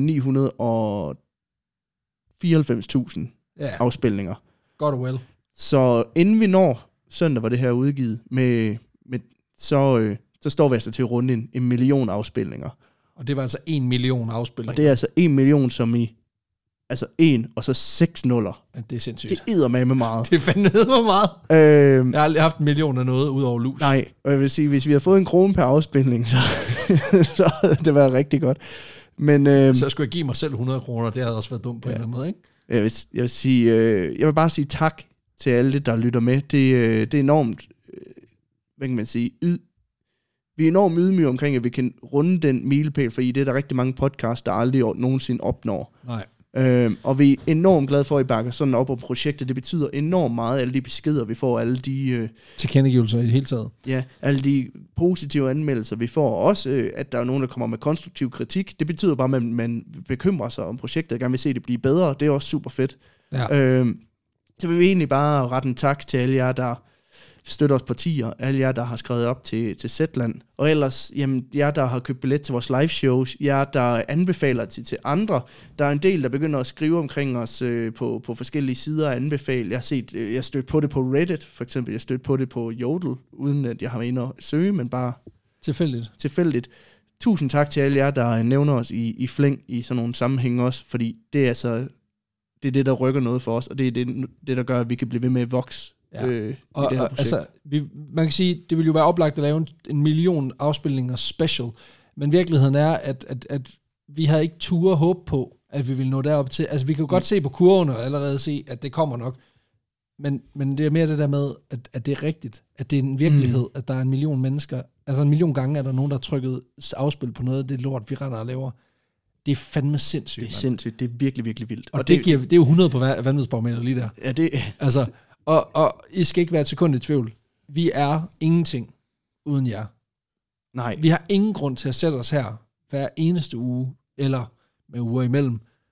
Altså, at vi bruger så meget tid af vores øh, tid, når vi kunne være sammen med vores familier. Altså, når min datter er lagt i seng, når min kone er, Mm. gået, er gået i seng, hende behøver jeg ikke at ligge i seng. Hun kan- Hun, nærmest, hun faktisk finde den selv.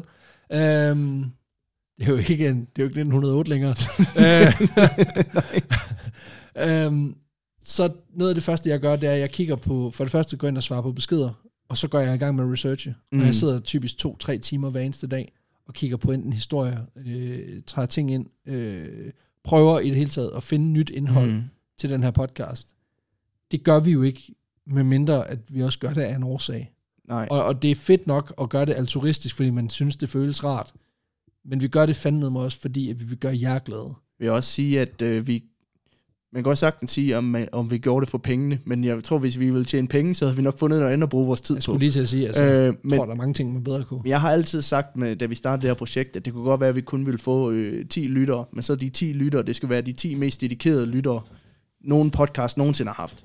Og nu er vi bare så heldige, at vi står i den situation, at, at vi har måske 8-10.000 lyttere, der faktisk er, der Monster dedikeret. der net, netop er monster dedikeret, og det vil jeg bare sige tusind, tusind tak for. Ja. Øh, tusind tak til jer, der lytter til os i flæng. Tusind tak til jer, der lige er kommet til. Og tusind tak til jer, der øh, hører os med et halvt øre. Dem, der hører med et helt øre. Dem, der hører uden øre. Hvordan man nu gør det.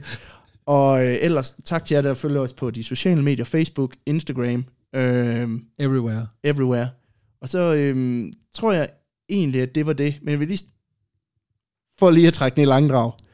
Så Kom som en lille ting, så, øh, så vil jeg lige nævne først og fremmest, at vores show i Aarhus den 19. april er øh, desværre blevet flyttet til den 20. september.